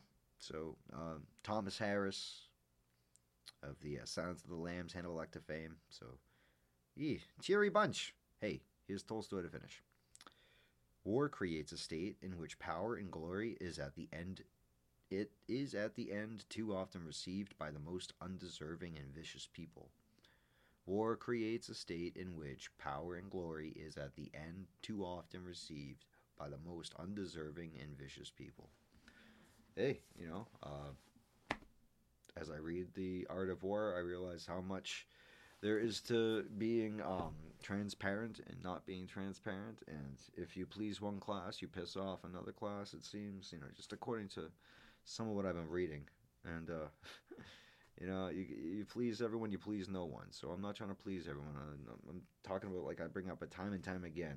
I don't care like you know uh, who you are. Like it's like where you count you know what i mean? Like are you a legitimately decent person? Are you uh, living the white lodge value? Are you ultimately dealing with your shadow and a responsible adult in society? You know what i mean? For more or less we might have different different opinions on this that the other thing. Civility will rule the day. Uh, kindness will rule the day. Permaculture living in balance. And i must say please direct your attention uh, to all peakies i cannot uh, emphasize this enough uh, besides Miguel's The Black Books, I want you to look up Gigi Young's The Magicians of Mu. Uh, it's going to blow everyone's mind, and Scott and Laura will be having the minds blown. But uh, you know, they were going to write. You know, Mark Frost and David were going to talk about uh, what you say, like the magician, uh, the Murrians was going to be their original project. You know what I'm saying? And it's like, how, what are the what are the odds, right? What are the odds that Gigi Young, just like I don't know, probably the day that we were doing this, or just around there, uh, she released a video with a uh, with a uh, PDF too. I'll try to remember that eventually. Get that in the show notes. Uh, to the magicians of Mu, So all peakies, you need to track down this Miguel Conner guy, this Aeon Byte show, and you need to track down this Gigi Young, uh, and check out her Magicians of Mu. Cause dudes, dudes, dudes, the times and uh the time sometimes if you want to make the show come to the real life, here's how to step through the two peaks and make the uh, make it past the third into the uh make it uh, the ten thousand things or the fourth, which is bringing it into your life. Now you are in Twin Peaks yourself, so whatever you bring to it, you know, we all bring we are our own selves to everything. And I hope what you bring to it is magical. Like I'm trying to bring gold. Hopefully I've helped transmute and change you a little bit with the messages I brought in the middle of this. I didn't want to front load the whole thing. I want to, you know, at least do it in the middle of something. But I think it's time for us to get back into the episode now. So thank you so much for listening. My gratitude and uh yeah. I said nothing. I'm not getting in the way. My God, man, what have I done? Um uh yeah no um the black dog runs at night is something mm-hmm. i it's really good it's so strange dog, he, had, he has a thing for angry dogs too i mean literally the, the world's yeah. angriest dog Yeah. And I can see why you consider him a visual, like a, a drawing artist first. I, I a Mhm. painter's like, but he's also done the cartoons. To your point, for the visual.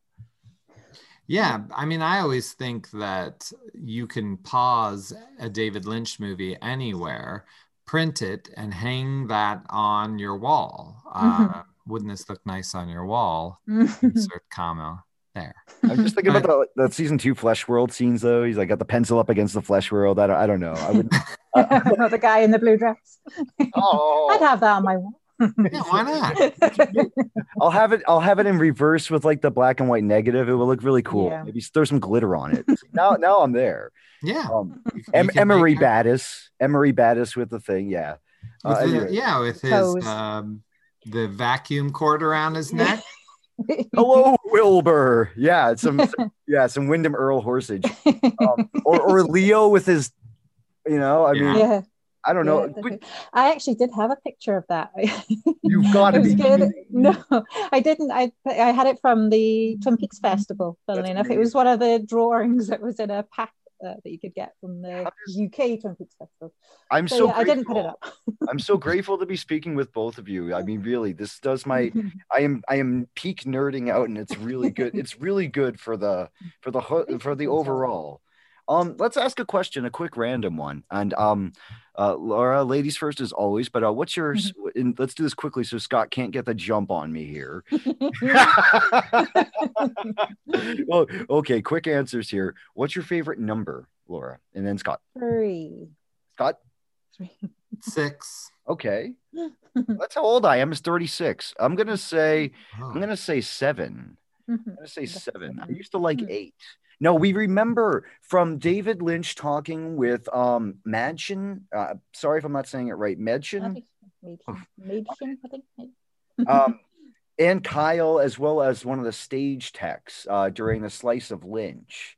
And it was mm-hmm. always so. I've only I I'm Scott. I was with you like five years maybe ago. Like as far as thinking this stuff is real, so it comes on real quick. Five years later, I'm just like numerology's real, and what the heck was I doing? And so mm-hmm. suddenly out of nowhere, as a young, a budding occultist guy, a cult fan, like the fan on mm-hmm. the ceiling there. I said, I said that to Ben and Brian on the Unwrapped show. I said, that's that's me. I'm that fan. That's a cult fan. Um, what was I just trying to say though? Shoot, I just got myself distracted. I did. What was I just saying a second ago? Please redirect. me. talking about the number seven. Number seven, they said so strangely out of nowhere. And she's like, oh, and I love 17. And David instantly corrected her. So this is my point. This is how important this stuff is. They Laura, I owe you one. Oh yeah. So that's that's round one. That's there's a punch card for how many times a stoner needs his memory redone. All right, enough of this. All I'm saying is that um, enough making fun of myself. Uh, all I'm saying is that in the slice of Lynch, he talks about how important numbers are suddenly, and he says, "Oh, the number seven's very lovely." And Madchen goes to agree with him and says, "Oh, I love 17." And what does David do? He teaches every peaky a lesson right in plain sight, but you wouldn't know it because he's. But he's showing her. He's like, "No, 17 is an eight, and that's a great number too." He called eight great. He's a magician, just like Frost, but like David's is more like a kid playing with the universe, whereas Frost, I think, is like really he needs to build and needs his like structure. And um, Scott, what do you think about my just random like take on that? Well, I was assuming that eight is because it's one and seven. Yes, sir. It's called reduction. I mean, look at this. I mean, I'm practically a nu- numer- numerologist. Yes, you I'm are. drunk. I'm gonna hire him just only when he's drunk too. He's only allowed to do my numbers. He's only allowed to do my numbers when he's throwing the abacus into the air and counting it as it I mean, falls. why not? Um, I mean, a lot of people are for the numbers. I mean, I think that there are things that connect us to each other and to life, and and why can't they be numbered? That makes that makes more sense than a guy in the sky that's seeing if I'm good or bad. like a William Blake painting with the big uh, uh, compasses and stuff like that. You, I, I'm rocking uh, a couple of number sevens. Don't take the ring. It's too late, my dude. You're all we're all here together in the lodge. What you don't know is you've already taken the ring. Oh I mean, turn it- no! I did. I actually gave the ring away as well. That's nice though. You should. one. But I, you have. I think it depends on the, on the direction that you wear it because that looks like you're going up to the White Lodge, and to me that Mm. signifies the downward spiral. So it's like depending on your intention, uh, which lodge you'll end up in, and so I make sure to wear it on the upwards side because like, you know, I do. Well, believe- I don't know. I've seen, to me, the White Lodge is part eight with uh, the firemen and Senorita Dido. Beautiful. And, you know, you would say the Black Lodge is on your way to the Red Room where Maddy screams. Mhm. I'd rather be where Sheryl Lee is. So I'm going with the Black Lodge. You- would you really? Mm, I mean, I don't know. There's, it seems a lot more fun. There's coffee there. Yeah. is nice. In, in, in Fringe, uh, you've been discovering the problem with coffee in season three. For the other, Yeah. That was incredible. I said this to my girlfriend tonight, and without too many, just like that's how you know it's the bad world. Speaking of Black Lodge, that's how you know it's Right. the bad world because they have coffee ra- rations over there. That's that's the one way you know. And wasn't it cool they mentioned Dr. Jacoby? Have you seen Oh. that yet? No, and you know what? That's probably we're actually on like the third or uh, fourth of the third season, so it's coming right up. I'm sure. Oh, okay. Look at that. I spoiled it for him, but it it does. I've you already know, seen it. It's her. okay. Yeah. Okay. Because Well, I thought that was cool. They did He's a supposed little. to be Terence McKenna. Right? Isn't he supposed to be Terence McKenna, basically, uh, Jacoby? I don't know. Yeah, I don't know. So you know the Eye of God in the book that he writes, like a it's like a fictitious Castaneda endorsed, like Jerry Garcia stoner Yeah. book. Hmm And so Yeah. basically, that's like um, he's talking about like a real Aboriginal experience that um, even Mark Frost recounts in his uh, Bushman book, which is that his uh, the basically the his forebear, his mentor basically his mentor's mentor, if I understand this, in the twenties was doing what Castaneda was doing in the seventies. So like people that inspired Mark Frost when he was younger, these psychedelic shamanistic hippie types who would take different substances and try to cross those boundaries and take back those lessons from the other universe.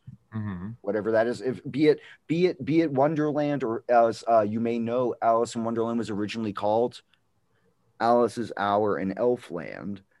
So there or another title was alice's hour underground. And these are all hermetic this is all the same stuff coming back around to Mhm. terence mckenna the psychedelic shaman talking about the other side that we can actually interact with Mhm. and um gosh like that's that's something i would think that we would be more as peakies like definitely like can i see, can i see the white lodge can i see the black lodge you know I, I think that's in every part of the secret history. The the other side. It's not just in the Jacoby bits. So I think with the Lemurians, aliens, they're talking about that because um, uh, they Lynch and Frost were going to write, weren't they? About before Twin Peaks, just before Twin Peaks, they wrote uh, they were going to start a project called the Le- Lemurians, and but and, mind. they're- and they're people who look like uh, they're supposed to be aliens that look like humans, but we can't see them, and they're, they're just we're just two coexisting uh, worlds basically that we can't see them. But but I think that is, I mean, evil has always been there. evil has always been there, way way way way back. But what Evil's happened real. with the Evil, whole evil's a real thing though too it's not nothing I- if you're going to think write an entire show about it I think not- it, yeah, absolutely. I think I'm, I'm a son of a preacher man and I'm, i might be a little biased and i understand that I think Right. you I think when you meet someone who is evil, you know it. I think it's different to it's a remorselessness. It's an indifference to life. It's a vampiricism if yeah, it's kind of uh, people It's- who are really evil are empty. There is and children are prey for find them a soul. Mm. yeah they they uh, let's not get too dark. I want to stop at this like precipice before we go hey, hey you guys see that abyss? You know what's cool? Let's just totally you know what nietzsche? He's an idiot. Let's forget what nietzsche so but th- th- there that's that's a real thing and i think that the ultimate crux of why leland palmer had to do he was okay i'm s- Mm. sensitive listeners we all know like Mhm. he was a pedophilic child incestual rapist like that's about as bad as a rap sheet gets i mean bad cops like chad not even close still bad but not close to bad dad like that that's about as heinous as and i wonder probably if it more. I mean, no, it's Chad's really- probably hated and there are people- and there are people there are people in this world that represent that like not just epstein island Mm. ritual whatever because like i'm sure I'm sure Frost would want to know about that too. And I'm sure like if he keeps writing about other stuff, that kind of stuff would probably weave its way in. Yeah, Trump did. Before. Well, I think Scott said it though. It's about that real struggle of being a genuine, feeling good and bad, more or less like mixture of things kind of person in the real good and bad struggle that we go through, in the choice hopefully we make to do that upwards. Like the two wolves we know, there's a the Native American thing about the wolves fighting, rather than the downward, we can choose that. I, I don't know. It, it's such a boring thing sometimes to say that, but yet maybe there is something to melding them. Let's talk about what happens to Cooper and Diane. Uh, spoilers are way too late. Cooper and Diane in season three. Laura, maybe start us off. I'm sorry, Scott. I'm giving. I'm sorry, Scott. Don't kill me. Please don't kill me. Not yet. After the show. Um, what do you think about that? What happens? Like, there's a real kind of Mm, alchemical do because you know he seems like he dug himself out of that universe. mm. It's like, what do you think happens alchemically to Cooper? Who look? I'm feeding too much ahead into the question. You know what I'm asking you. What do you think of this kind of like? Yeah. Well, there's their sex scene, or uh, uh, No, or, no. or or not before, or before. the the out well i guess that makes sense because they mating is like adjoining but i meant like what Mm. his persona is like neutral cooper or yeah, I think it's all of the all of the Coopers in one. that's what i'm asking about yes Yeah, I think you know when he comes out of the when Laura finally says you can go now, and he starts to walk out, and he opens the curtains and he goes, but just before he leaves, he kind of trips up. Just and he was walking exactly how Dougie walked, and it's as if all the three parts of him are coming together, and that's who went out.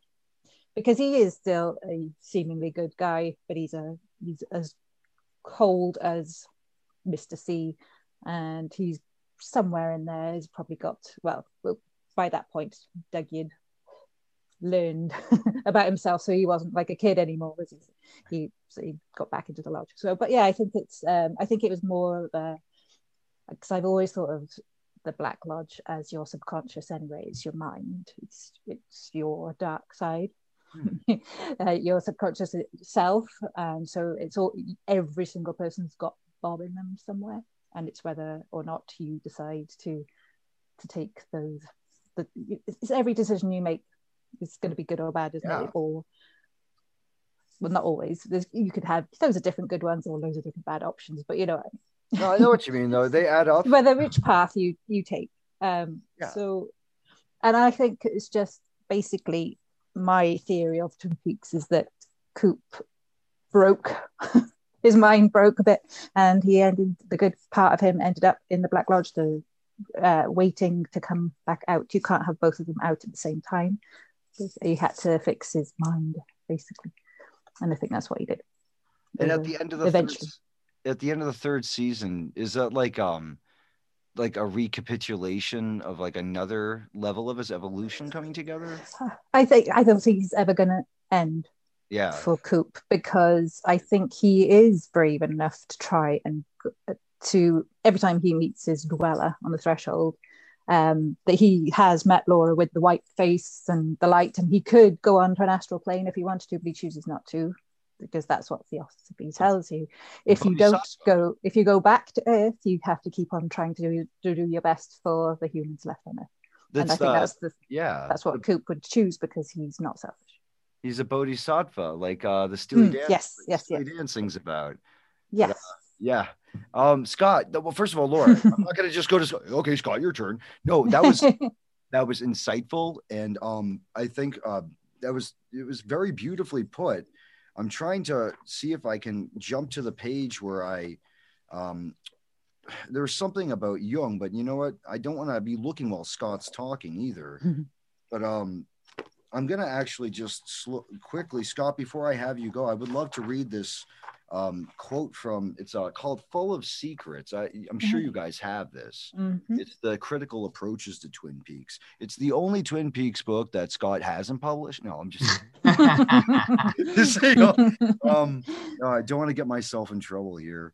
Um, oh yeah, I wrote it down like a smart boy I am. Yay, Nate, Nate. Okay, full of secrets. Uh, this way we can ask Scott, and I'm not going to be um, dilly, you know, like Lost Highway putting labels on things.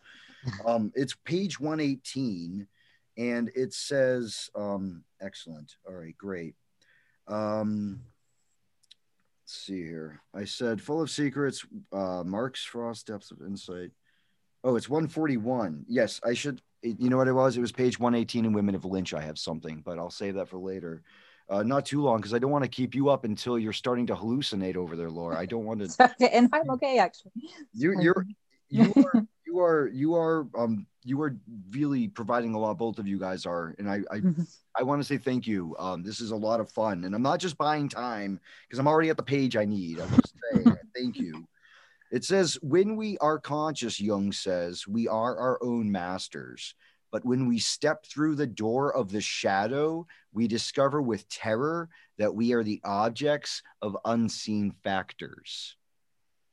And that like explains like mm-hmm. telephone telepathy. And my friend who's a big Jung scholar and the black books were just released. I cannot stress enough twin peaks fans a little fun mm-hmm. kind of thinking knowledge is a podcast called aeon byte and they just released an episode about jung's black books uh, i'm not trying to tell you to go listen to everything and anything but the one peaky episode i really got to say for the um, twin peaks fans aeon byte it'll be in the show notes it's about jung's black books and oh my goodness so um, I just wanted to bring that quote into this and kind of like there's no answers we're gonna get to right now, but like there's some cool stuff to to add to that and chew on. So um, maybe now we could ask Scott what he thinks. well, you know, my theory on season three is that Cooper is still sitting in that chair. And everything that we see is him piecing together his own brain yeah. all the way. Like I don't think he ever gets out of the red lodge. The, the, red lodge. You don't call it the red lodge. The red room, black lodge. I'm not gonna. Um, there's so many colors. Um, I I think even at the end when he does like the hand motions and he's supposed to really, and then then um, Laura Dern is like, oh, it's really you, and all that. He's mm. still not out. I think it is a trap inside a trap, and they're just continuing to trap him. Even when he gets her and goes to the Palmer house, and what year is this? I think the re- the reason he has a stupor is because he's he's gotten no farther okay. than we started. Mm-hmm. And I I really thought that so early on. I actually think that the only thing that we see that's real is Hawk walking in the woods mm. when he sees those red curtains. Mm. I think that's the only time we ever went back to Twin Peaks. Huh. Ever. Everything that you see mm. is part of Cooper. So in life, we feel love. That's Big Ed and and um, Norma getting back together. If you're Agent Cooper, you were just in Twin Peaks. If you were trying to put love back into you to piece yourself back together, you would imagine that Big Ed and Norma would finally reunite. That would be such a beautiful moment of love. In life, there's death. That's why that little boy dies. And you mm-hmm. know, so many people. I remember when that episode aired. So many people criticized the background actors because they were like they didn't act like you really saw a boy die and it's because he didn't really die i mean that little boy didn't really die this is cooper dealing with death um, you know you mentioned red and why doesn't that continue well that's the mystical part of life you know that's he's just a magician he's not a real character that's really getting in between Shelly and bobby um, and you know that's I believe that the reason that Lynch does that is because then he doesn't have to deal with your crap that you're bringing to Twin Peaks. And all, you know, why don't you connect this story? And where's little Nicky? Where is little Nicky? Um, you know, he didn't have to continue that story in all those ways. Mm. So that is my take on it. It's it's about piecing yourself together and and you know, there will never be a season four Mm, I agree with that. I'm sorry I don't, to, I don't to think break everyone's heart. I agree with you there. I yeah, but if there was, it would just be something completely new because here's a clue Cooper is done for, guys. He got trapped in the Red Lodge. You don't, I, I can't believe I, I keep calling it the Red Lodge. What is wrong with me? He's Uh, dead. he doesn't. I think I you're. agree. I think, he's you're dead. okay. I think you're just trying to provide a little bit of the backwards speak. Is he's your the audience is hearing that you're hearing him say that he's saying it correctly. You're just hearing backwards speak. Uh, okay, there we go. See what I did Um, there? So that has always been my theory about season three, and it really hasn't changed since whatever part they showed the key and it said reasonably priced Yeah. Mm. because it wasn't Yeah. reasonably priced. That was something that Cooper asked for. The Great Yeah, Northern Key exactly. wouldn't say that. No, And to no. me, that is the piece of the Mhm. puzzle that says, dude, this is Cooper's Mhm. it's it's Cooper's memory, not, not yours, not anyway. I'm sorry, What- what's there? What about Audrey when she goes and she's just like, Yeah, that didn't happen. That's him. That is him. Of course, Audrey's going to be a, a piece of a horrible puzzle for Cooper because while I don't believe he had sexual feelings for Audrey, he did love her in a parental, um, big brother way. avuncular? Uh, yeah. I, I meant to use that word today. It was on my calendar of. Uh, Oh my God, we have the same calendar. Yeah, I guess we do. I mean, That's works out bizarre, well. man. Um, so I that thought I saw you why the sneaking out of my window the other. That was weird. Oh. I was like, that's not Scott Ryan. He wouldn't do that. Well, I needed to know what the day was, and what was I going to do? Google it. Very so, polite. um, Very polite, thoughtful. that right. is that to me is why the Audrey story story happens because she is in the most peril, the most, um, if you want to use a TV word, to be continued Mm. story. I mean, really, can you think of anyone else who has a cliffhanger in season three? I mean, no, it's it's Audrey. What about the girl, um, Alicia? Does Alicia DeWitt? Sorry, DeWitt. DeWitt. How's Alicia Witt. Yeah, no, she's from Worcester, actually. I think, right? She's from out in uh, Massachusetts. hmm Is that correct? Yeah, she's like I used to live where she lives or is from. Um, so she had a kind of cliffhanger scene though, in a way, didn't she? Like, wasn't she up by the tree at the end? Wasn't that? I, I'm, I'm, I mean, first of all, no one had an end to their story in all of season Mhm. three. So I don't mean that. I'm just saying that if you had to pick the greatest cliffhanger of season three from another character outside of Cooper, it would be Audrey. I mean, no one's story wraps up. So, yes, I'm not saying the other stories wrap up because he's Hmm. not put together yet. It- we, and he's never going to be. I mean, we Hmm. lost our, our Cooper. Yeah, I think I think he died a long time ago. and if he, he may become Richard, his soul may live in another body or something. But he doesn't. He won't remember any of that. No, you're not going to come out of there. I mean, look what happened to him He's in episode 29. You're not coming out of that. Nope. So let me ask you guys about Owl Cave. Do you guys know any places around in your own experience, like that you've heard about? Like we have Purgatory Chasm in Massachusetts. Mhm. Um, do you guys know any owl caves that you would want to share with Peakies in IRL for real Mm-hmm. exploring, for like real cave hunting or whatever? Well, I live in Wales. Sure. I live and I live by the sea, so there's lots of lots of history here, lots of castles and all that. Um, but yeah, there there are a lot of caves around. But we call there's one called Brandy Cove, which is, I mean, it's mostly um, pirates and smugglers. There's lots of history of that, and yeah, it was good because the pub I used to work in until COVID came and shut Yeah. everything down. Um, the um, yeah, that that was a it was a 17th century pub, so it's really Sounds old, nice. spooky and scary. But yeah, that used to be a place where all the smugglers would come in, come in on the shore, and uh, Awesome. and yeah, there was like a courthouse there and everything. So yeah, there's quite a lot in in Wales and in Swansea, and obviously there's lots lots to do with fairies and elves and lots of ghosts. They're everywhere. They're everywhere around live. We have Swansea over here. There's, uh, you know, how Massachusetts, like, yeah, stuff. Yeah. Uh, Scott, you're about to see a uh, part, and this is not a spoiler, but a climax of an episode will literally take place. They didn't film it here, just you know, but you know how they do. But the action takes place outside my window, like of a friend. It's no, dude. My town is the town where get this. You'll love this, Laura.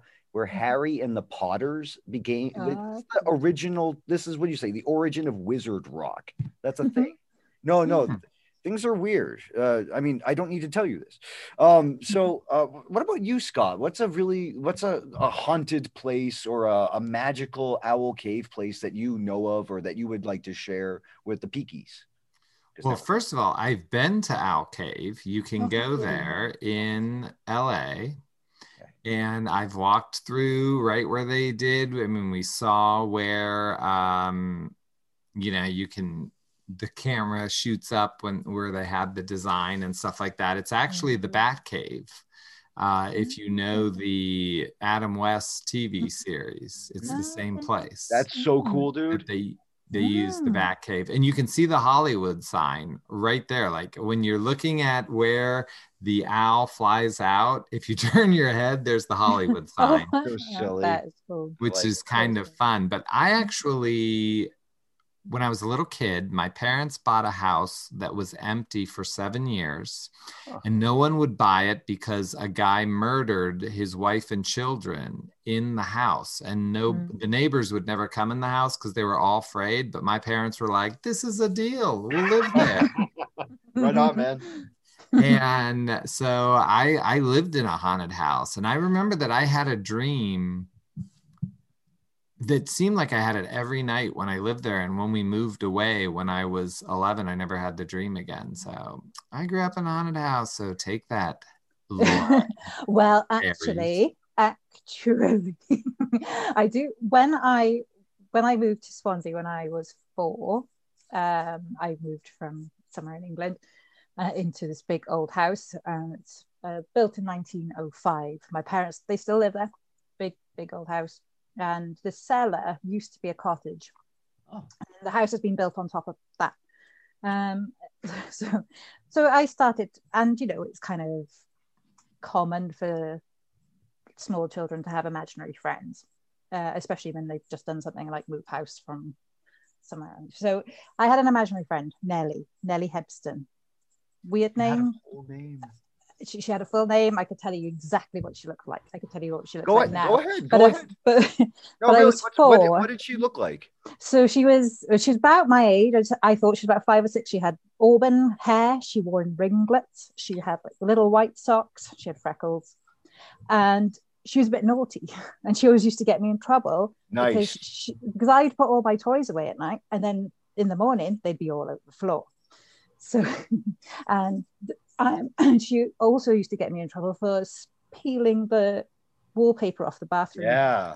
Oh no. and, and I was like, it wasn't me. I had because I used to really bite my nails. and they're still not great now, but I, I couldn't have scratched the wall because I, I always used to bite my nails. but she used to get me in trouble for that. And I eventually, this is me as a little four year old. I told her I don't want her in, around me anymore. You're getting me into trouble. I don't want you. And I never saw her again.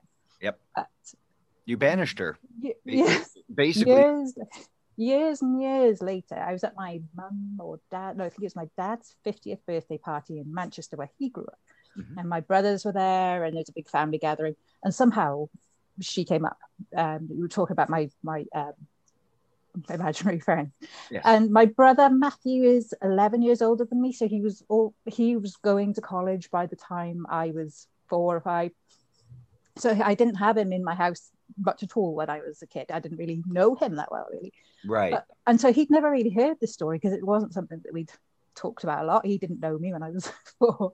So I started telling the story of Nellie, and he went white and he said, I've I saw her as well. I used to see her all the time. so my mum shit herself basically.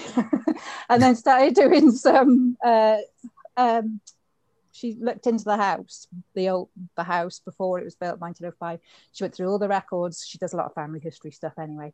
And Ah. she found out there was a little girl called Nellie who died aged five, living in the house of tuberculosis. oh, God bless. so. I believe, and her name was Nellie Evans. It wasn't Hebston, but my teacher's name at the time was Hebston. So obviously I put the two together, and I Ah. hadn't heard, I hadn't heard the word Evans probably Yeah, before because it's it kind of Welsh, um, and I wouldn't have known Welsh. And I and she was dressed in Victorian clothing, which I would never have known as a four-year-old. I wouldn't have known. I, I can tell you now that she was wearing like a communion style dress and ringlets with ribbons that you just wouldn't wear in She might be buried in the 1970s. You might get buried in a dress like Yeah, that too. That's absolutely. so you could say that just like just a hot take, like this had an objective reality Mm. outside of your own desire for it to exist. Exactly. Yeah. exactly. Yeah. My brother had seen it, and he, yeah, as I described her, he honestly went white. I, I he had never mentioned it before because he only ever used to come home from uni and things. He didn't. Yeah, but why would he ever bring he it an up? a- well, Yeah. almost an adult as well. Right. Sure. You know, this is like tulpas, you guys realize. Like they're Mm. trying to they're trying to share enough like real weird while our lives are already weird. Like it's weird how we even exist in the first place. Like that's full stop. Like Mm. Radiohead, full stop, just like that's Mhm. weird. But Mm. um, I think that what they're trying to do is really what's so powerful and perennial, and that we can keep coming back to Twin Peaks. Is this, it is this beautiful golden Laura that like no matter where you're at, like sometimes it's horrifying, sometimes it's beautiful, but that is a like is in magic they say as above so below. So what they've done is almost create a perfect crystal for us to play with as fans for the rest of our days. Mm. Like there's no I think Scott's right. You could just keep or but Laura's right too. And um, you know, uh, you could just I don't think we'll ever come to a definitive like this is what it is. It's gonna always be just out of reach, just like the Red Lodge. I mean the white That kind of- I'm such a brat. I Anyway, know. ah Look at that. I mean, look at Laura also topping my murder house story. no, she Wow, I didn't. It's all. I'm a No, Libra. no, They're both good. I'm a. No, hers was better. And then her brother had to come in and know the person too. It's just classic 25 years later. They gotta outdo the blue rose. Well, guess what? I think Not- there's room for both of you. of course there is. We love each other. It's other. me. So I, I, I. oh, go ahead, both. Laura. Sorry. I'm on. I'm on both. isn't I know. And, I'm just teasing her because that's what I do. why don't why don't we have a um a final like random like best like if there was a ah what's the I don't know if I want to say best scene I guess scene scenes are good let's go with best scene scene feels right Laura would you please start us off and then Scott will go so you can't say that you know. well, he he does know because I just wrote about it for the Blue Rose, I think. which was that Sarah Palmer scene at the end of season. Uh, must be episode seventeen, I think. 17. Yep, seventeen, where she you can hear her growling in the background, and she comes in screaming, and then she smashes up the picture of Laura. I think that is the scariest thing that happened in season three. It was on par with Maddy's murder to me. I think it's terrifying. yeah no really It's the only time I was scared in I mean it was horrible bits like the boy getting killed and so on, but Sarah Palmer trying to destroy Laura, basically, because that was Laura, that's representative Laura picture is her, isn't it? That's her face in the golden ball is like that. That portrait is what everyone remembers of Laura Palmer. So she was trying and failing to to smash To erase erase it. And I understand why, because my God, if you've lived with 25 years of bereavement, grief, and guilt, and all of that, you would want to erase it. Um, but she well now we know it's an Eraserhead dead. reference. Is that a bad jo- Eraserhead? No, that's a good one. no more puns for you. No. God I really I just killed everyone. I'm sorry. A pun did it ladies and gentlemen. A pun the, the the end is upon us. Oh god that's way over the line. jumped up jumped the shark on the pun. Okay. All right scott what do you got for us?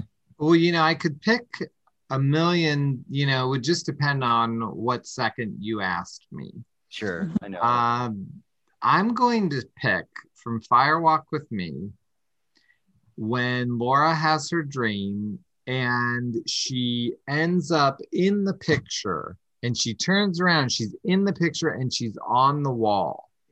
Um, you know, there, there's a ton of things I could pick. It was, it was close. I, I almost picked um, Leland dying in Cooper's arms, Mm. but if I, because I think that's an incredible scene. yeah but there's something about that moment and i'm actually doing a little research for something i'm writing on and i was i was i watched that scene today and i was like that is so trippy in such the most amazing way Mm. and so and it really struck me the first time and it does every time There, I Mm. really, really, really like that scene. And the in the look that Lee gives on her face of complete uninterest.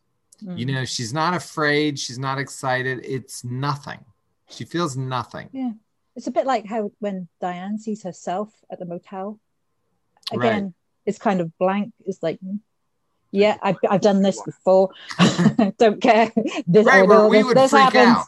Yeah, we would. She's so used to it. She's like, yeah, I've done this. Before. It feels like I know this is part of what happens next. I leave this version of me behind. I go over here. We do this. This is something that we It's just like do. scientific or something almost. Yeah. Yeah. Yeah, it's, I mean, it's like this woman standing on a threshold. And if you think that there's the Audrey and Charlie scene where he actually tells her, "You here on the threshold, you're going to Yeah. do this." There's so many things That's about that, like things that there's people that are meeting their their selves, basically. Well, that's a great. So catch. that- That's a great catch, Laura. Um, the threshold thing, and especially he doesn't have a crystal ball or anything. no, But um, I, I gotta say that one thing that uh, as as a practicing a magician, I don't know. It's it's it's a it's a word. It's not sufficient, but it's a word. And um, I, I I- gotta say that really what struck me is a continuity between the um secret history talking about all the area 51 and what we Hmm. think know about roswell and stuff like that and honestly i don't have any answers. I just i like stuff that makes me question and anytime you tell me you have the answer i'm like see you later. But um i i, I think what we have a big hint of like a hello hint uh in this continues over to the ghost in the box kind of like the the I, I call it see i I'll, I'll, I'll yeah, well, I'll use the term that from the there's actually a weird tool song that uses a title called Faaip de Oiad. And I'm not hmm. going to get into the myriad of meanings, but it's an Enochian song. It's in the angelic John Dee, who, by the way, was the real queen philosopher magician who was known as 007. Hmm. So that's where 007 comes from. Is I'm putting my hand over the eyes for the. This is not a visual show for the audience. what the hell is going on? Make it stop. Just push the pause button and look at the floor. You'll be okay. Um, so the point is, is that when you look at like um the alien thing flying out of the screen and like actually that's tantric or sex magic activated behavior so obviously you know oops suddenly this room's open so that billionaire coordinated their behavior enough to know that they were going to do this kind of thing and basically it's the same stuff i wanted to connect that for any peaky out there look into when they're talking about the work of jack parsons Mm. and then I want you to look at those Tool lyrics talking about a precursor to the space program.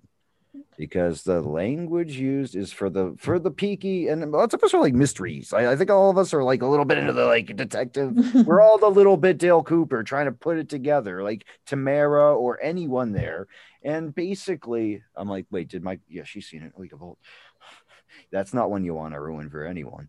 Um, yeah, we all try to put it together, and I think that um, you know, while we won't, I think what we come away from at the end of this conversation is a greater, a slightly little bit more whole-ish, whole-ish feeling.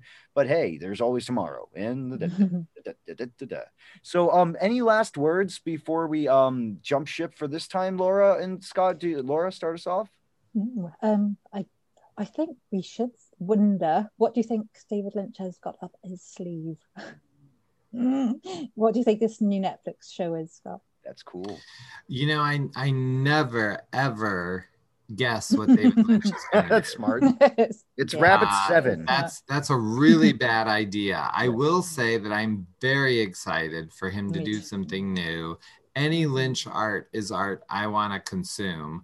And I was talking to my good friend Brad Dukes about this, and he asked me a similar thing. And I said, you know what? I'm going to get excited for the unrecorded night, the night before it airs. And that's Yeah. when I'll get excited for it. and until then, I want David to do what David does, and I'm going to leave him be Mm. and just wait for it and let it unfold for me. Um, Yeah.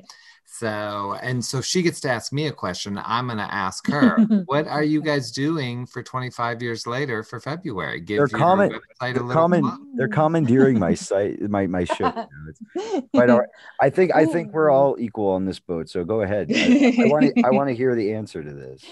Uh, yeah, we've been doing something new every day. Um, we've had well, we've gone through basically the first and second seasons. Every episode, um, several different writers, including Brad Dukes, enough. Uh, he wrote uh, Andy Hagman and uh, all the guys, the normal writers from 25 Years Later, great people.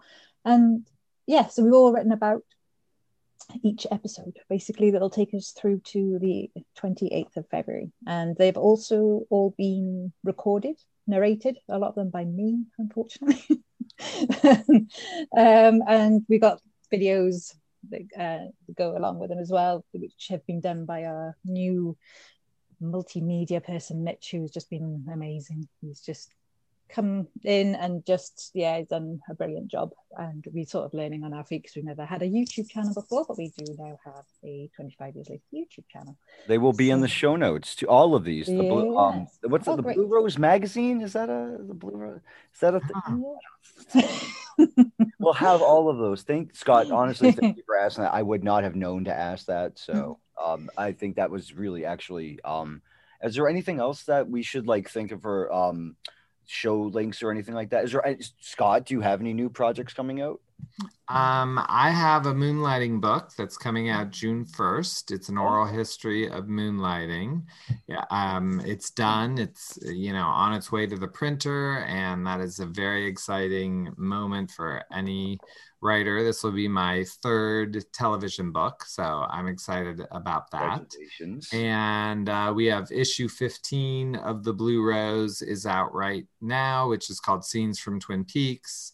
And the cover is is worth the price of admission. It's a beautiful, beautiful cover. it. Uh, but it's also a really good Twin Peaks issue. You know, so many times we've we've got caught up in trying to bust some theory, and this issue really doesn't do that. This is just Mm. 28 really good scenes that that really good writers write about, including Laura Stewart, and um, it's a, it's a good issue. So that can be you can get that at BlueRoseMag.com.